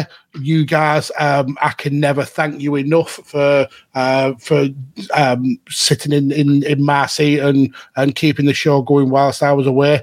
Um, yeah, I just it's it's heartwarming how much you guys um, support us. It really, really is. Uh, with you, sir, um, from day one, I knew that we would have uh, good chemistry from the, the the minute I called you Sam and Preston. I knew that we were going to be uh, really good friends, and I'm so glad that I've been on this journey with you. Um, and long may it continue. Um, we have such good fun doing these shows, uh, Yeah. and it's one of the, the the major reasons that I was was able to fart away my way out from such a dark, dark place. Um, so yeah, you guys are just amazing, absolutely amazing. And and the last thing is, thanks for just letting us be fucking idiots. There- Yeah, totally. there's not there's not many uh, people who get to enjoy doing something like this, talking absolute trap about uh, a very niche uh, piece of entertainment, looking and talking like absolute pillocks and getting the support that, that we do. Yeah, we are blessed, and it's all down to, as we've said, from show one to show a hundred. This isn't our show; this is your show, and you are the biggest part of it. And we can never thank you enough for that. Exactly. Exactly. Ah, so there we go. Magsy, where can people find you online? Uh, well, you can find me on t- uh, Twitter at PodfatherMags, although I don't use it very much. But mainly, you can find me on TikTok at PodfarmerMags, where uh, I have daily uh, news and videos about my gorgeous, gorgeous chickens. There we go. There we go. Anything I'm involved in is available via the network that carries this show. So that's at SJP World Media for that on Facebook and Twitter, and also YouTube, Twitch, um, and all that great stuff. Make sure you're following us everywhere. Uh, you know, hit the like, subscribe button, and so on. Important we get the subscribers up because it's not just this show that's live anymore. We have it live content that comes from Benny Mac as well. We have gaming content that comes from Benny Mac.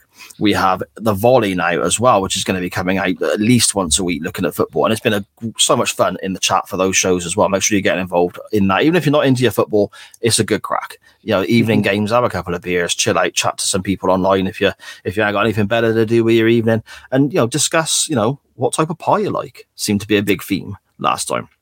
Uh, the podcast version as well of this show is carried by SJP World Media, as is numerous other podcasts that come out on a weekly basis, looking at different TV shows like Murder in Mind, Doctor Who, Quantum Leap, and so on. Uh, some of them are a bit stop start, some of them are on you know a hiatus because people's work gets in the way, but real life does tend to get in the way.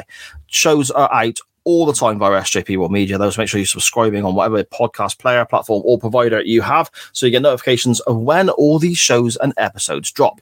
This coming week or so is going to be a little bit up in the air because, like I said, I'm on holiday, so Nitro Nights isn't back for another week. Uh, the Doctor Who pod is recorded. I got to try and find a way of making sure I can get that edited late this week as well. That might be a bit late, and the audio version of this, but we still have in the corner with Benny Mac. We still have in the corner with Tyler Peters now doing his own solo show on a Friday, looking at AEW and NXT from the aspect of the in the corner brand. We have so much going on. It's absolutely insane. You know, the Volley podcast version recapping the weekend's action as well. So make sure you are following all of that at SJP World Media, pretty much bloody everywhere. But most importantly, you can find and follow this show itself. That's at chain underscore wrestling on Facebook and Twitter. And on Twitter is where you'll find our non wrestling topics to get involved in and our polls to vote what we talk about week to week. Magsy, I once again have had a fucking blast. I'm off now to pack my stuff to go on my hollybobs and throw away this glass of Pepsi Max and orange because it's fucking rank. I'll see you next week, my friend. And I'm off to wash off this face paint because I was the only one who give a shit. Goodbye, folks.